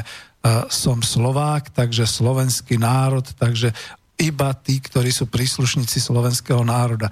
Lebo dolu sú maďarského národa, v strede republiky máme veľmi veľa rómskej populácie, hore sú Poliaci, túto trošku smerom k Morave, Moraváci a Češi a všelijak sa takto pletieme, ale keď nás niečo náštve, keď nás niečo trkne, zrazu zmyšľame spoločne a sme občanmi našej Slovenskej republiky. A Slovenská republika je stále definovaná ako národný štát podľa tej medzinárodnej klasifikácie. A možno že som to pocitil tak z toho, že som si prečítal u vás, a teraz vás budem trošku hnevať, môj dlhší úvod to bol, že e, som si vlastne u vás prečítal, že e, vlastne v tom poslednom období po roku 2010 sa začala formovať taká určitá politická trieda sama o sebe. Neviem, či som bol dobrým študentom. Je to tá bruselská byrokracia, ktorá začala vlastniť a hľadať svoje záujmy v tej vysokej politike aj v tej celkovej politike a začala sa orientovať tak dokonca proti tým národným štátom alebo proti národným parlamentom. A ja som to ešte tak rozhodil trošku ďalej, lebo niektorí sa pýtali, dobre, ale Brusel je ďaleko, bojujeme voči ním v každej krajine všetci tí úradníci, ktorí sú probruselskí, pretože implementujú všetky tie bruselské nariadenia, príkazy, legislatívu, všetky takéto kroky, patria k tejto triede, pretože sú takto orientovaní. Je to tá bruselská byrokracia a ja mám aj konkrétne typy ľudí, ale nie to v žiadnom prípade, nebudem to vyvolávať, ale jednoducho poznáme z televízii niekto, kto vystúpi a kto veľmi pekne vypráva o tom, že prečo to teda potrebujeme takto, lebo Brusel, prečo to chceme takto, lebo bude nám lepšie v tej integrácii a všetky takéto veci. A ja si začínam hovoriť, ale ten človek už nehovorí v prospech Slovenskej republiky. Ten človek už nehovorí v prospech ľudu slovenského, ten hovorí v prospech toho európskeho záujmu, toho bruselského záujmu. A to by som už nechcel ďalej pokračovať, že vypuklo sa to prejavilo pri migrantských záležitostiach, pri finančných záležitostiach, pri všetkých takýchto veciach. Ja som si to trúfol dať do knihy, že vzniká takáto nejaká nová politická sila, že to sú teda občania národného štátu a hľadal som sociológov, to ste práve vy, že ktorí by mi to buď potvrdili, vyvrátili, alebo by mi dali nejaký taký vedecký background, také vzdelanie vedecké, prečo tomu tak je, alebo tak nie je. A teraz tá moja otázka, lebo som vám vyhodil viac tých ping-pongových e, míčkov do hory, že myslíte si naozaj, že vzniká nejaká trieda politická ako občania národného štátu? Tak e, to, co jste říkal, tak to je nesmírně složitá problematika, která má řadu dimenzí. A začal bych tím, když mluvíte třída, tak to, tak to navozuje uh, Karla Marxe. Ale aniž by ho chtěl vychvalovat nebo kritizovat, tak Karel Marx ve svém díle píše o společenské realitě polovině 19. století. Mm-hmm. Uh, on je aktuální, pokud je v té nejobecnější, nej, nejabstraktnější podobě, například když mluví o tom, že e, bude neustále docházet ke koncentraci kapitálu. Ale když mluví o těch e, jednotlivých společenských procesech, tak tam už těžko můžeme e, z toho vycházet, protože, jak jste říkal, proletariát poloviny 19. století a současný zaměstnanci je něco jiného. Potom bych tu další složitost viděl v tom, že jednak máme realitu a pak máme eh, reflexi té reality v jazyce, že to nějak pojmenujeme, dáme tomu název a to se snažíme vnutit lidem. A to je velký nebezpečí současnosti, protože mhm. ten, kdo vládne médii, tak vlastně vnucuje lidem, co je skutečnost. Dokáže, eh, dokáže popřít, že venku svítí sluníčko a říct, že je tma. Uh, uvedu to například, tak my uh, u nás můžeme často slyšet, uh, tím se schazujeme v Evropské unii. Evropská unie nás vidí jako. Ale to je přece nesmysl, protože my jsme Evropská unie. Mm, Já jsem Evropská prosím. unie. Mm. Nebo Brusel by nás za to kritizoval. Brusel by nám dal pokutu. Co to je ten Brusel? Jo. Přece žádný Brusel neexistuje. A to, to jsme je, my. To jsme my. Mhm. A to je právě to, co vzniklo jako konstrukt. To nevzniklo spontánně, to bylo vytvořeno jako nástroj nadnárodních korporací. A ten aparát, kde se mísí politici a úředníci, no tak je skorumpovaný nástroj korporací. E, nádherně absurdní je, když e, byly volby ve Francii a Macron těsně, než byl zvolen prezidentem, řekl, až budu zvolen, tak postavím e, středoevropské země do latě. No co to je? Jakým právem to říkal? Kdy ten patří do blázince a ne, ne do funkce prezidenta. A t, na tom je zase vidět, že je to takový sociální homunculus. Jo? Uměle vytvořená bytost. On nikdy předtím nebyl ve volené funkci, žádnou politiku nedělal, ale působil uh, v bance, teď nevím, jestli Rockefellera nebo Rothschilda, tam odsud přešel jako poradce prezidenta. Po půl roce se stal ministrem. Pak mu připravili hnutí, ve kterém se říkalo, že je proti establishmentu. On, který eh, byl na čele toho eh, establishmentu, tak najednou, protože eh, jedině tak měl šanci vyhrát. Tak takhle ho stvořili. A takhle se tvoří ta politická, politická třída, jako nástroj kapitálu. Mm-hmm. A s tím národem říkáte, když se naštve. Naštveme se opravdu, nebo nám někdo řekne, že se máme naštvat? No, na Slovensku jsme to zažili. Někdo nám povedal, že se máme naštvat. Mm-hmm. A to je, to je právě on. V apríli. My nemáme jako občané, nebo většina, nemáme autentické emoce sociální. Nám, nám jsou předepsány. Mm-hmm. Na to máme média, přece aby nám řekli, teď se musíš naštvat, teď musíš protestovat. Média hlavného proudu radši dodám. ano, média, média hlavního proudu. No ale e, kolik lidí e, poslouchá a čte alternativní média. A e, oni nepotřebují, aby 90% občanů bylo na ulicích. To stačí těch 40-50 tisíc. To, že několik milionů tam není, už pak není podstatné. Kolik stačilo v Arménii Arménů na ulicích, aby člověk, který ve volbách propadl, se pod tlakem ulice stal premiérem. Mm, to je ten nejnožší vývoj. Mm. A e, co se týče toho národa, tak e, v posledních letech nejdříve plíživě se začalo znehodnocovat vůbec ten pojem národ. Zmizelo slovo vlastenec, protože to pořád ještě má pozitivní konotaci. A nahradilo se to nacionalismem. Je nacionalista. No ale jak to, že dáváme in memoriam eh, hrdinům z druhé světové války vyznamenání, než to byli nacionalisti. No. Oni položili život, život za vlast. To, jsou, to jsou přece z dnešního pohledu zločinci. No. Co si to dovolili?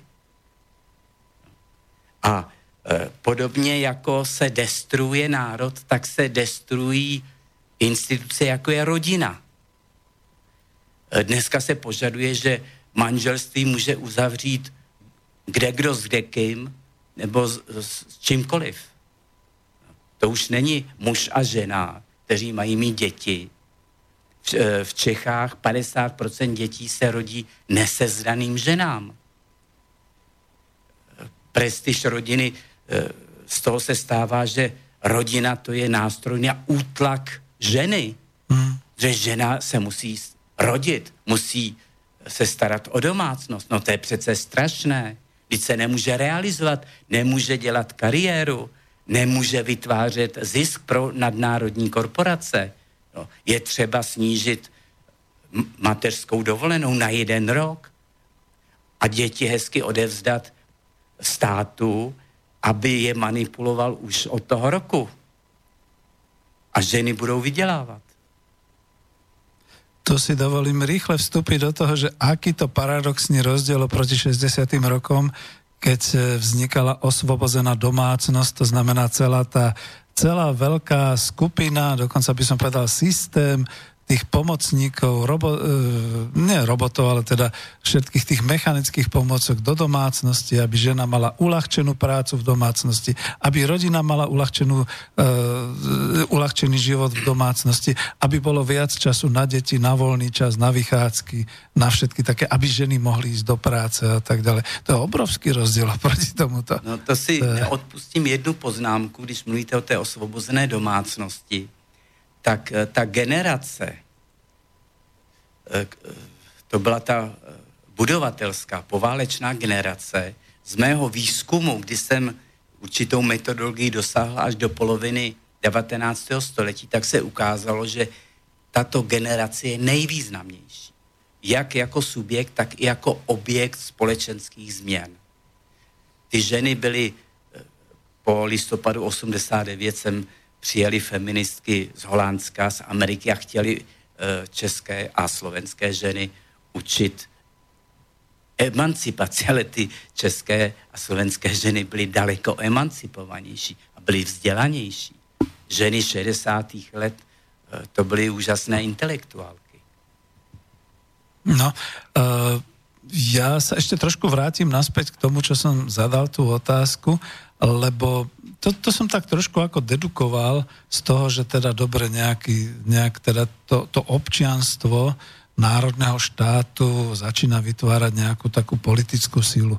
Ale hovorím to presne v tom protipunkte tomu, čo som vlastne vyštudoval od vás, že tu sa vytvorila veľmi rýchle nejaká taká sila, možno ste to spomínali ako ten Macron a podobne, taká nejaká sila, dokonca by som povedal až taká politická sila v Bruseli, to, to je tá byrokracia, ktorá akoby občas pracovala proti tým republikám, proti tým národným štátom.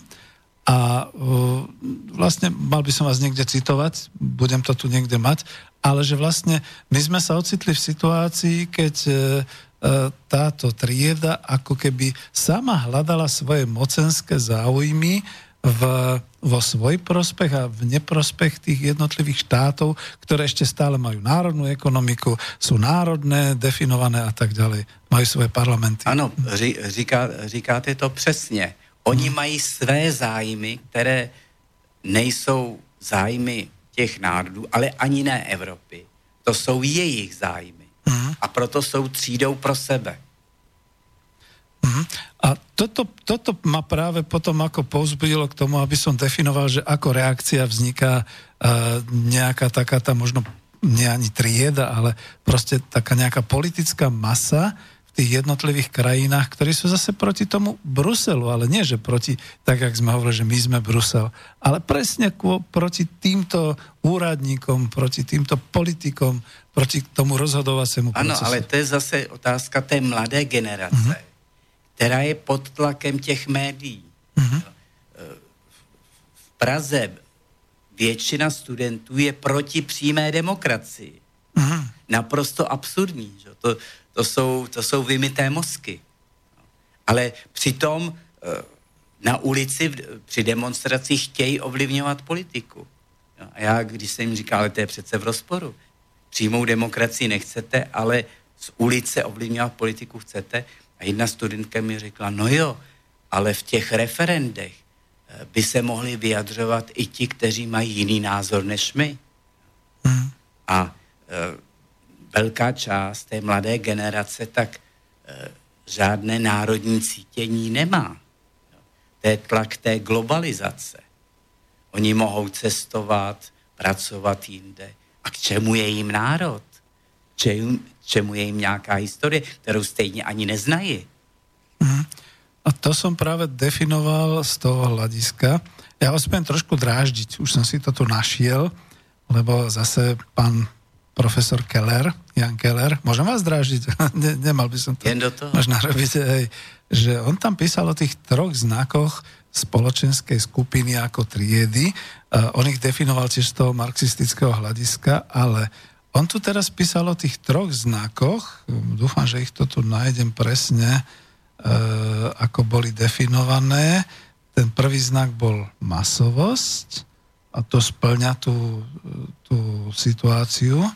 Počkajte, no teraz vidíte, teraz som vám, počúval som vás pozorne a stratil som to. Áno, tu je to. E, že teda je to masovosť, e, kde teda je to uvedomenie si takej tej svojbytnosti, že my sa nachádzame v tom štáte, a prečo nám rozhoduje Brusel, keď my tu máme vlastné rozhodovacie orgány, zákonodárne aj výkonné.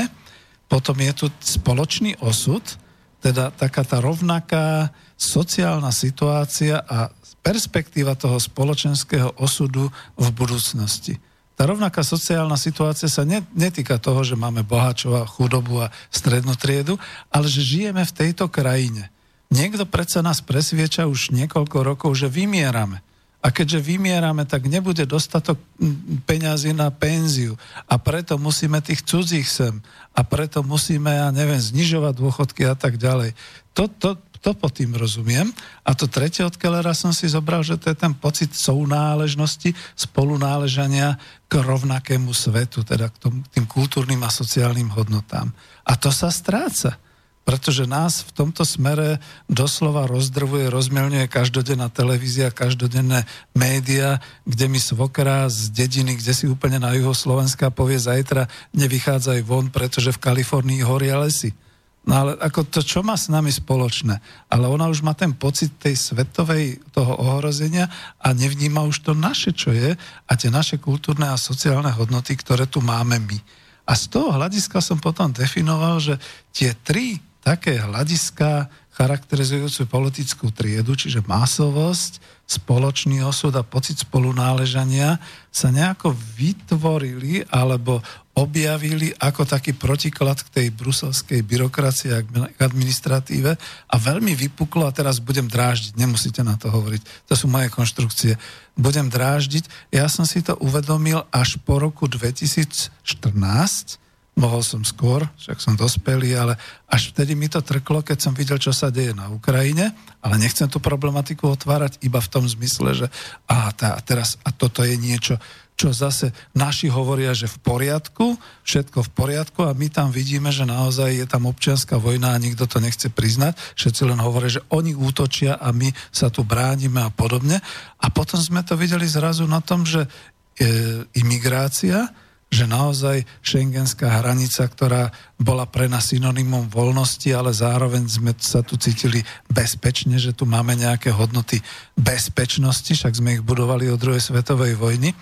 A ja to musím povedať túto trošku dolu z praxe juhu od Maďarov a keď som si uvedomila, svokra to pozerala, že cez tie maďarské dediny sa skutočne valia hordy týchto e, ilegálnych imigrantov, nič sa nedá robiť, ja to tak pomenujem.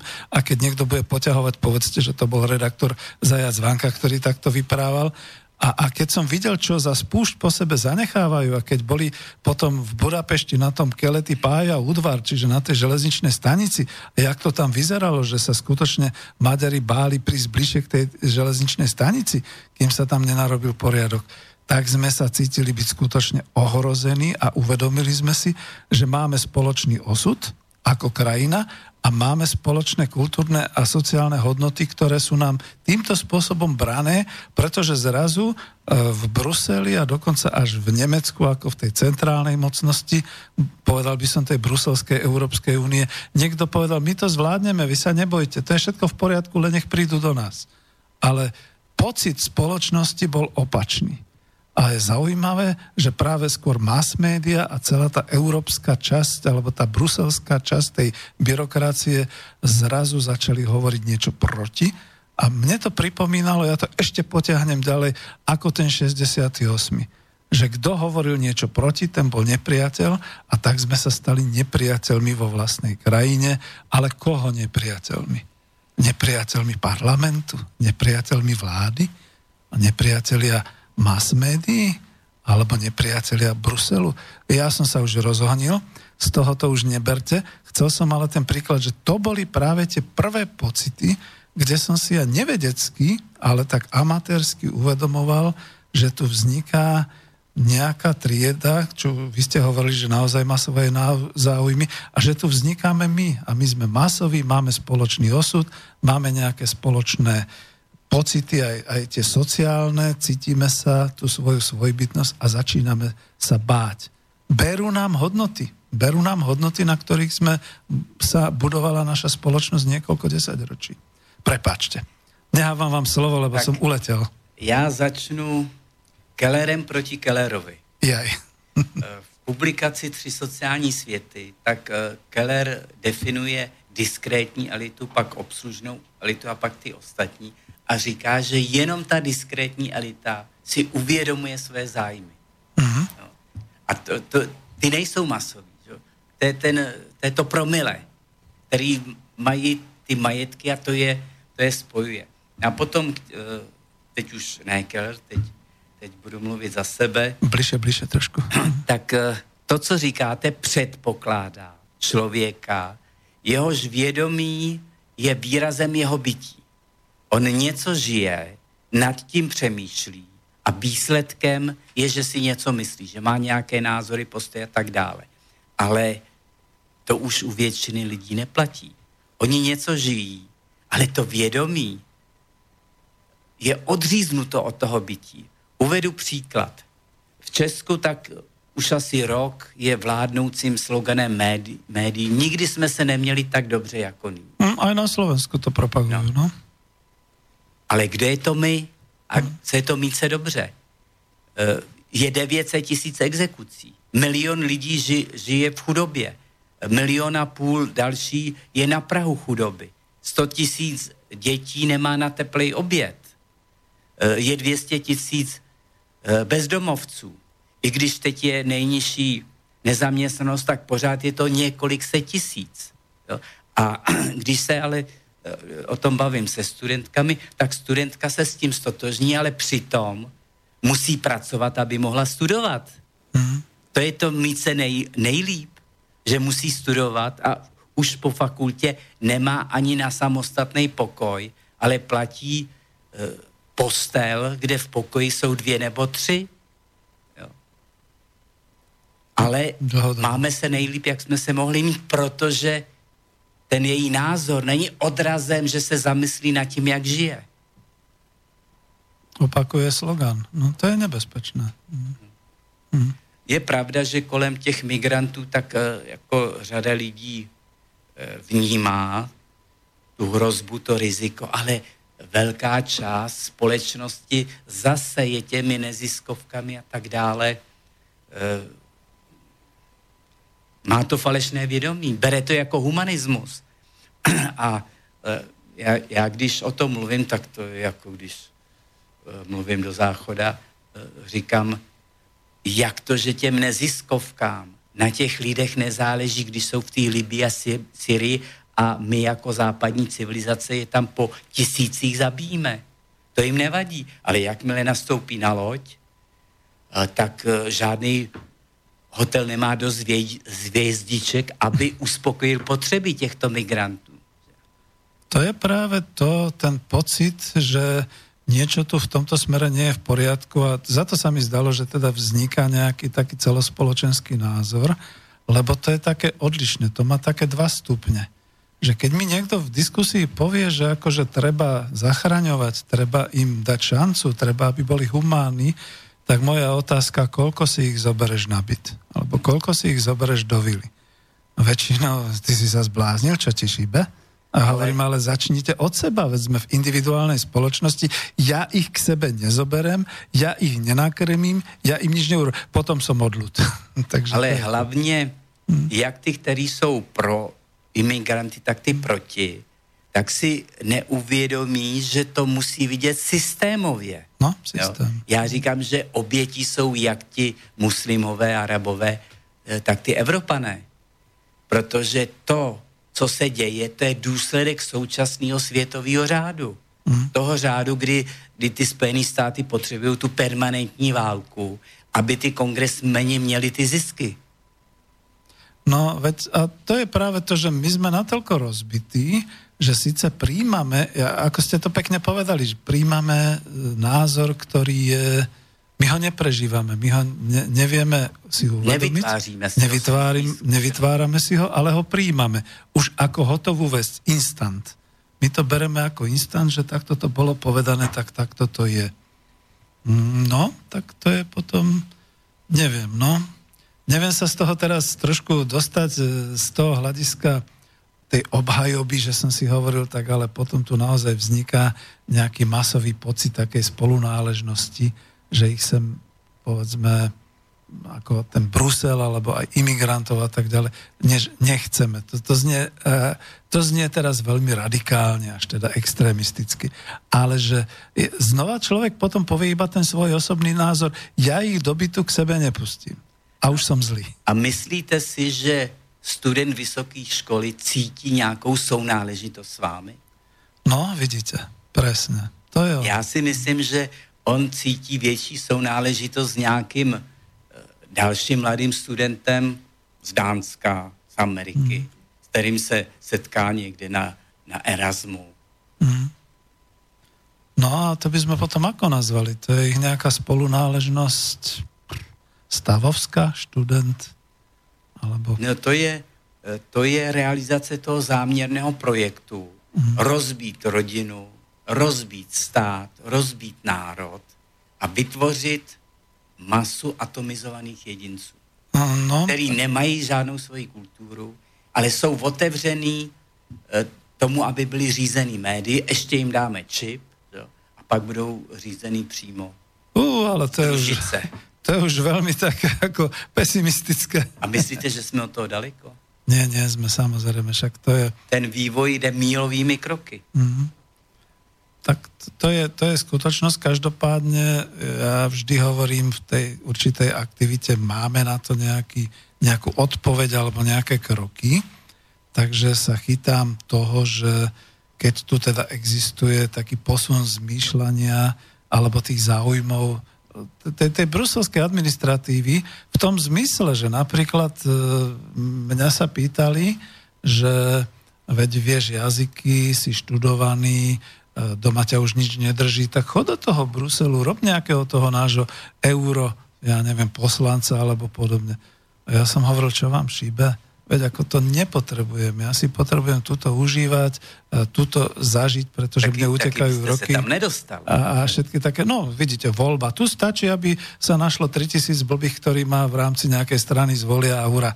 Ale chcem to obratiť na to, že ja, ja to ale nepovažujem za prínos pre náš štát, pre našu republiku, lebo už sme tak ďaleko, že vidím, že tam nič nevybojujeme pre nás, pre našu republiku, pre samotnú spoločnosť. Teraz prečo tam vlastne ísť? No, kdy ten parlament tam, no? má minimální možnosti. To, je- to je jenom korupce, protože oni e, vytváří to zdání té demokracie. Jo?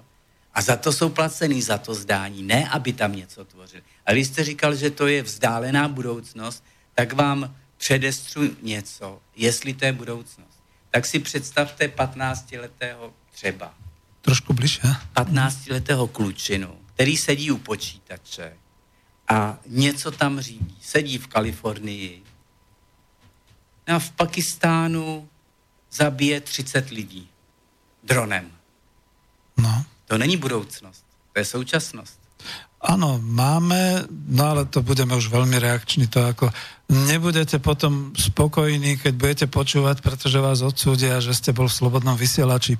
Máme tu e, Tibora Rostasa, autora kníh, kde práve píše, že kam dospela naša civilizácia, že ten, čo sadne do toho lietadla, ten vysokoškolský vzdelaný e, technik alebo strojár z Yale, ktorý je profesionálne e, vyslovene teda nabrífovaný na to lietadlo, na ten letecký nálet, ten si už neuvedomuje tú realitu, tú skutočnosť, že ide s tým lietadlom a vybombarduje tam nejaké to územie v Afganistane.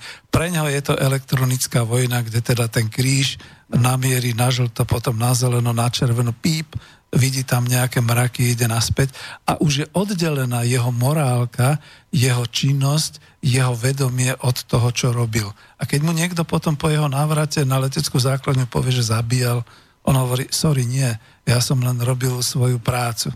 Ja som len bol za kniplom tohoto stroja a zhadzoval som podľa príkazu to, čo bolo treba. To mi připomínáte, ne tato kniha, ale jedna, z- v jedné z minulých knih, tak jsem e, se zabýval mučením e, ve věznicích Abu Ghraib.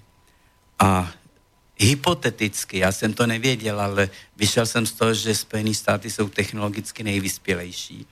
A hypoteticky jsem e, vyslovil tezi, že ti, kteří mučili v těch věznicích, takže jsou trénovaní na počítačích. A na počítačích, v, tom, v té virtuální realitě, ztrácíte cit, ztrácíte lidskost. A po několika letech tak eh, jsem si, si přečet, že opravdu byli trénovaní na těch počítačích. A, a vemte si, že dorůstá generace dětí, kteří tráví dětství zabíjením ve virtuální realitě.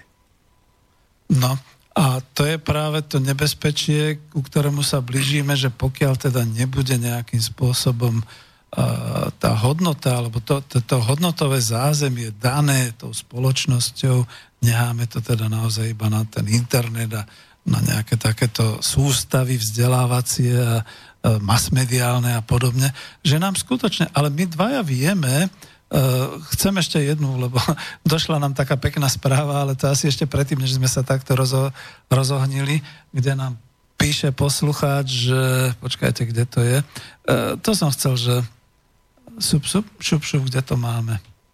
Tu, tuto to je, no už mi to ušlo. Nechcel som. Už nám nepíšte, prosím, radšej ani netelefonujte, máme posledných 10 minút, ale toto som chcel prečítať ešte, než sme sa my rozohanili. A kde to je? Teraz to ušlo. Predstavte si. Ne, ako keby sa mi to stratilo. Bolo tam od niekoho písané, že uh, pán doktor má veľmi dobré názory. A ja som si to tu už vymazal. Ale to bolo, jak sme sa začali vádiť, alebo možno to presne v tom, v tom duchu zaznelo. Ale ja sa vrátim ešte k tomu. Už, už nám nepíšte, lebo už to nebudem mať čas čítať. Pôjdeme pomaly do záveru. Pamätáte sa na film Agent alebo nie agent, jak sa to volalo? Prof, no neviem si, Stanley, Kubrick, Stanley Kubrick. On tam mal taký film Mechanický pomaranč. Za to mi to plietlo Orange, ale to nie je Agent Orange, ale Mechanický pomaranč. Že to bolo o tých mladíkoch, ktorí vlastne mali vysoké vzdelanie, boli vysoko inteligentní, ale boli nehumánni, boli bez morálky, bez zásady. E, to bol film, kde Kubrick ako autor tých science fiction upozorňoval, že pozor, týmto smerom sa neuberajte. Ano, to je, studenti mě říkají, ale, ale oni jsou inteligentní, tak já jim hmm. říkám, ty co, ty, co vyseli v Norimberku, tak ty všichni měli IQ nad 120, na 130 a byli velice vzdělaní. No a to je ďalšie. Inteligencia rozumová, alebo teda tá, tá, ten rozvoj sa nemusí spájať zároveň s inteligenciou emotívnou, to je to EQ, a nemusí být podporená tím morálním... No, já, já pro tohle používám pojem duchovní vyspělost, duchovní zralost. Hmm. A to už, to už by bylo na další pořád, protože to je to je pro mě důležité téma, duchovní zralost. Duchovní... Ja dúfam, že sa stretneme aj na budúce. Uh, neviem, či bude taká vzácná príležitosť privítať vás priamo tuto v štúdiu, ale máme Skype a máme možnosti, čiže určite sa hádam nevidíme naposledy, ani uh, nevyprávame spolu naposledy.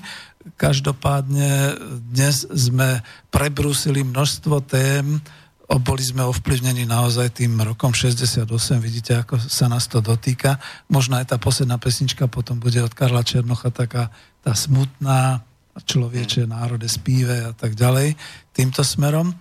Ale e, než teda skončíme a než e, ukončíme celú tú tému, než sa aj poďakujem, tak skôr sa opýtam, máme ešte nejakých posledných 5 minút. Boli sme tu v Slobodnom vysielači Banská Bystrica. Dúfam, že host v tomto prípade, pretože nás počúvajú veľmi široko a v veľkom v Českej republike, host e, určitým spôsobom získal sympatie našich poslucháčov a že mu to neubliží, že vám to neubliží v tej vašej ďalšej perspektívnej práci v Českej republike, pretože ten slobodný vysielač máme trošku taký naozaj už extrémistický, alternatívny a my sme sa teraz bavili skutočne ako bez škrupul a bez... Tak bez... Eh, já to, co říkáte, vůbec neberu. Ne. Já se stotožňuju eh, s myšlenkou, co je platno, kdyby člověk získal celý svět, ale na duši své újmu utrpěl. A, takže jsme neutrpěli újmu? Ne, ne. Já Kdyby, jsem...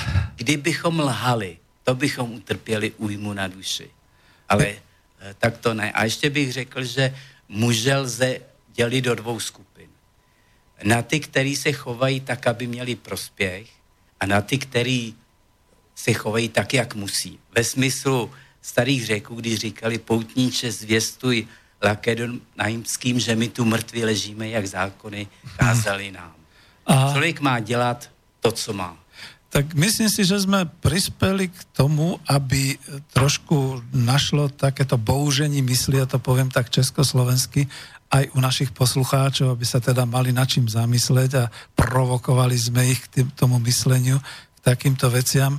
Uh, som veľmi šťastný, ale nie som spokojný, lebo ešte stále som nedokončil tú svoju myšlienku, možno aj tú obhajobu toho, alebo ten pohľad, taký ten náš vedecký, možno podľa tých generácií na to, to občianstvo ako novú politickú sílu, ale to už asi nestihneme, lebo máme 5 minút do konca, takže nechám vám potom záverečné slovo a slubujem, e, vás poprosím a slubujem poslucháčov, že my budeme ešte pokračovať a budeme pokračovať a pretože poznám pána doktora Petra Saka, že má ešte o tých generáciách veľmi veľa a má to vedecky podložené, že budeme pokračovať tým smerom a plus ešte tým smerom do tej teórie bezpečnosti. Ale máte posledné dve, tri minutky.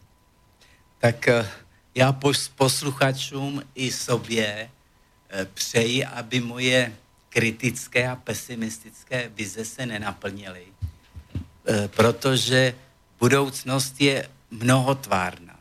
Je vždycky řada možností a záleží na každém z nás, jaká ta budoucnost se naplní, co se stane skutečností. Díky veľmi pekne. Radšej som ešte skontroloval mail, takže už nie, neprišli odpovede. Ďakujeme vám, milí poslucháči, že ste nás počúvali naživo, alebo že teda nás budete potom linkovať a počúvať neskôr. E, šírte, šírte naše slova a naše myšlienky a my si dáme takú tú záverečnú pesničku. Ja vám veľmi, veľmi pekne ďakujem, že v tejto horúcej dobe v auguste roku 2018, keď sme si pripomínali 50. E, výročie augustu 68, sme tu takto otvorene hovorili a púšťam tu poslednú pesničku, která je zase tak taky já dobová. ještě teda, jestli můžu poslední páči, větu, já zase děkuji za možnost mluvit eh, ke slovenskému publiku. Slovensko mi je velmi blízké. Já jsem se ženil na Slovensku a žije tady moje rodina, tak eh, osud Slovenska je i mým osudem. Zostávame stále tou kultúrno-historickou federáciou Českou a Slovenskou. Ďakujem vám veľmi pekne, eh, milí poslucháči, púšťame poslednú pesničku.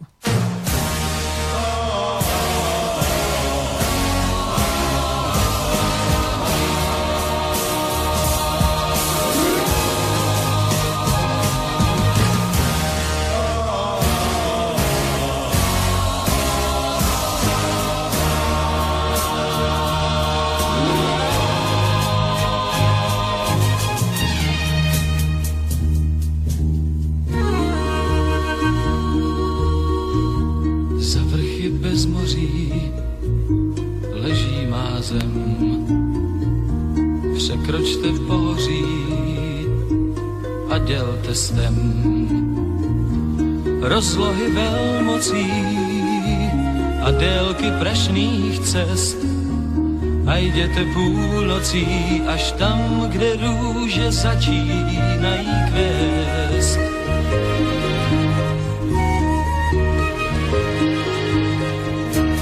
Za vrchy bez moří leží ta zem, svět o ní hovoří dobrém i zlém.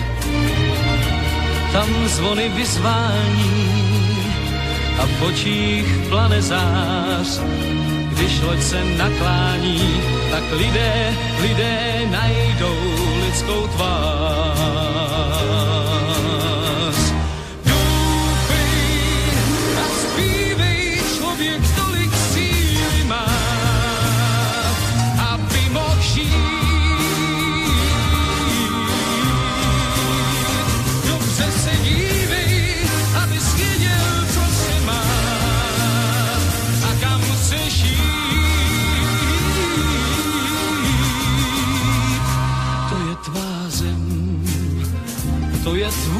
sled. Człowiecie, śpij!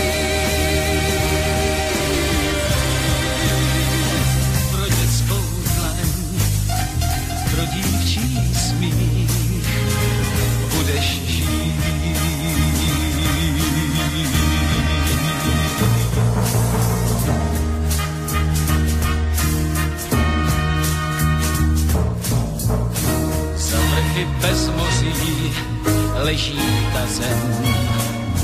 Nikdo ji nezboří ohněm a zlem, ať zvony vyzvání, ať v očích plane zář a v srdcích ať nám zní jsme lidé, lidé, mějme lidskou tvář.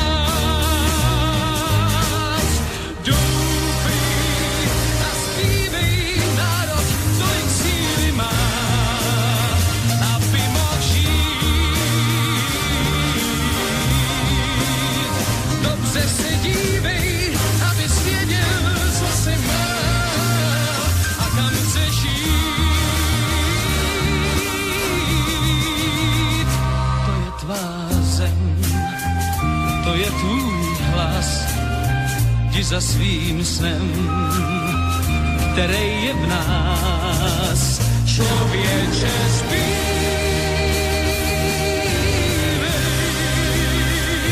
svět se dívá,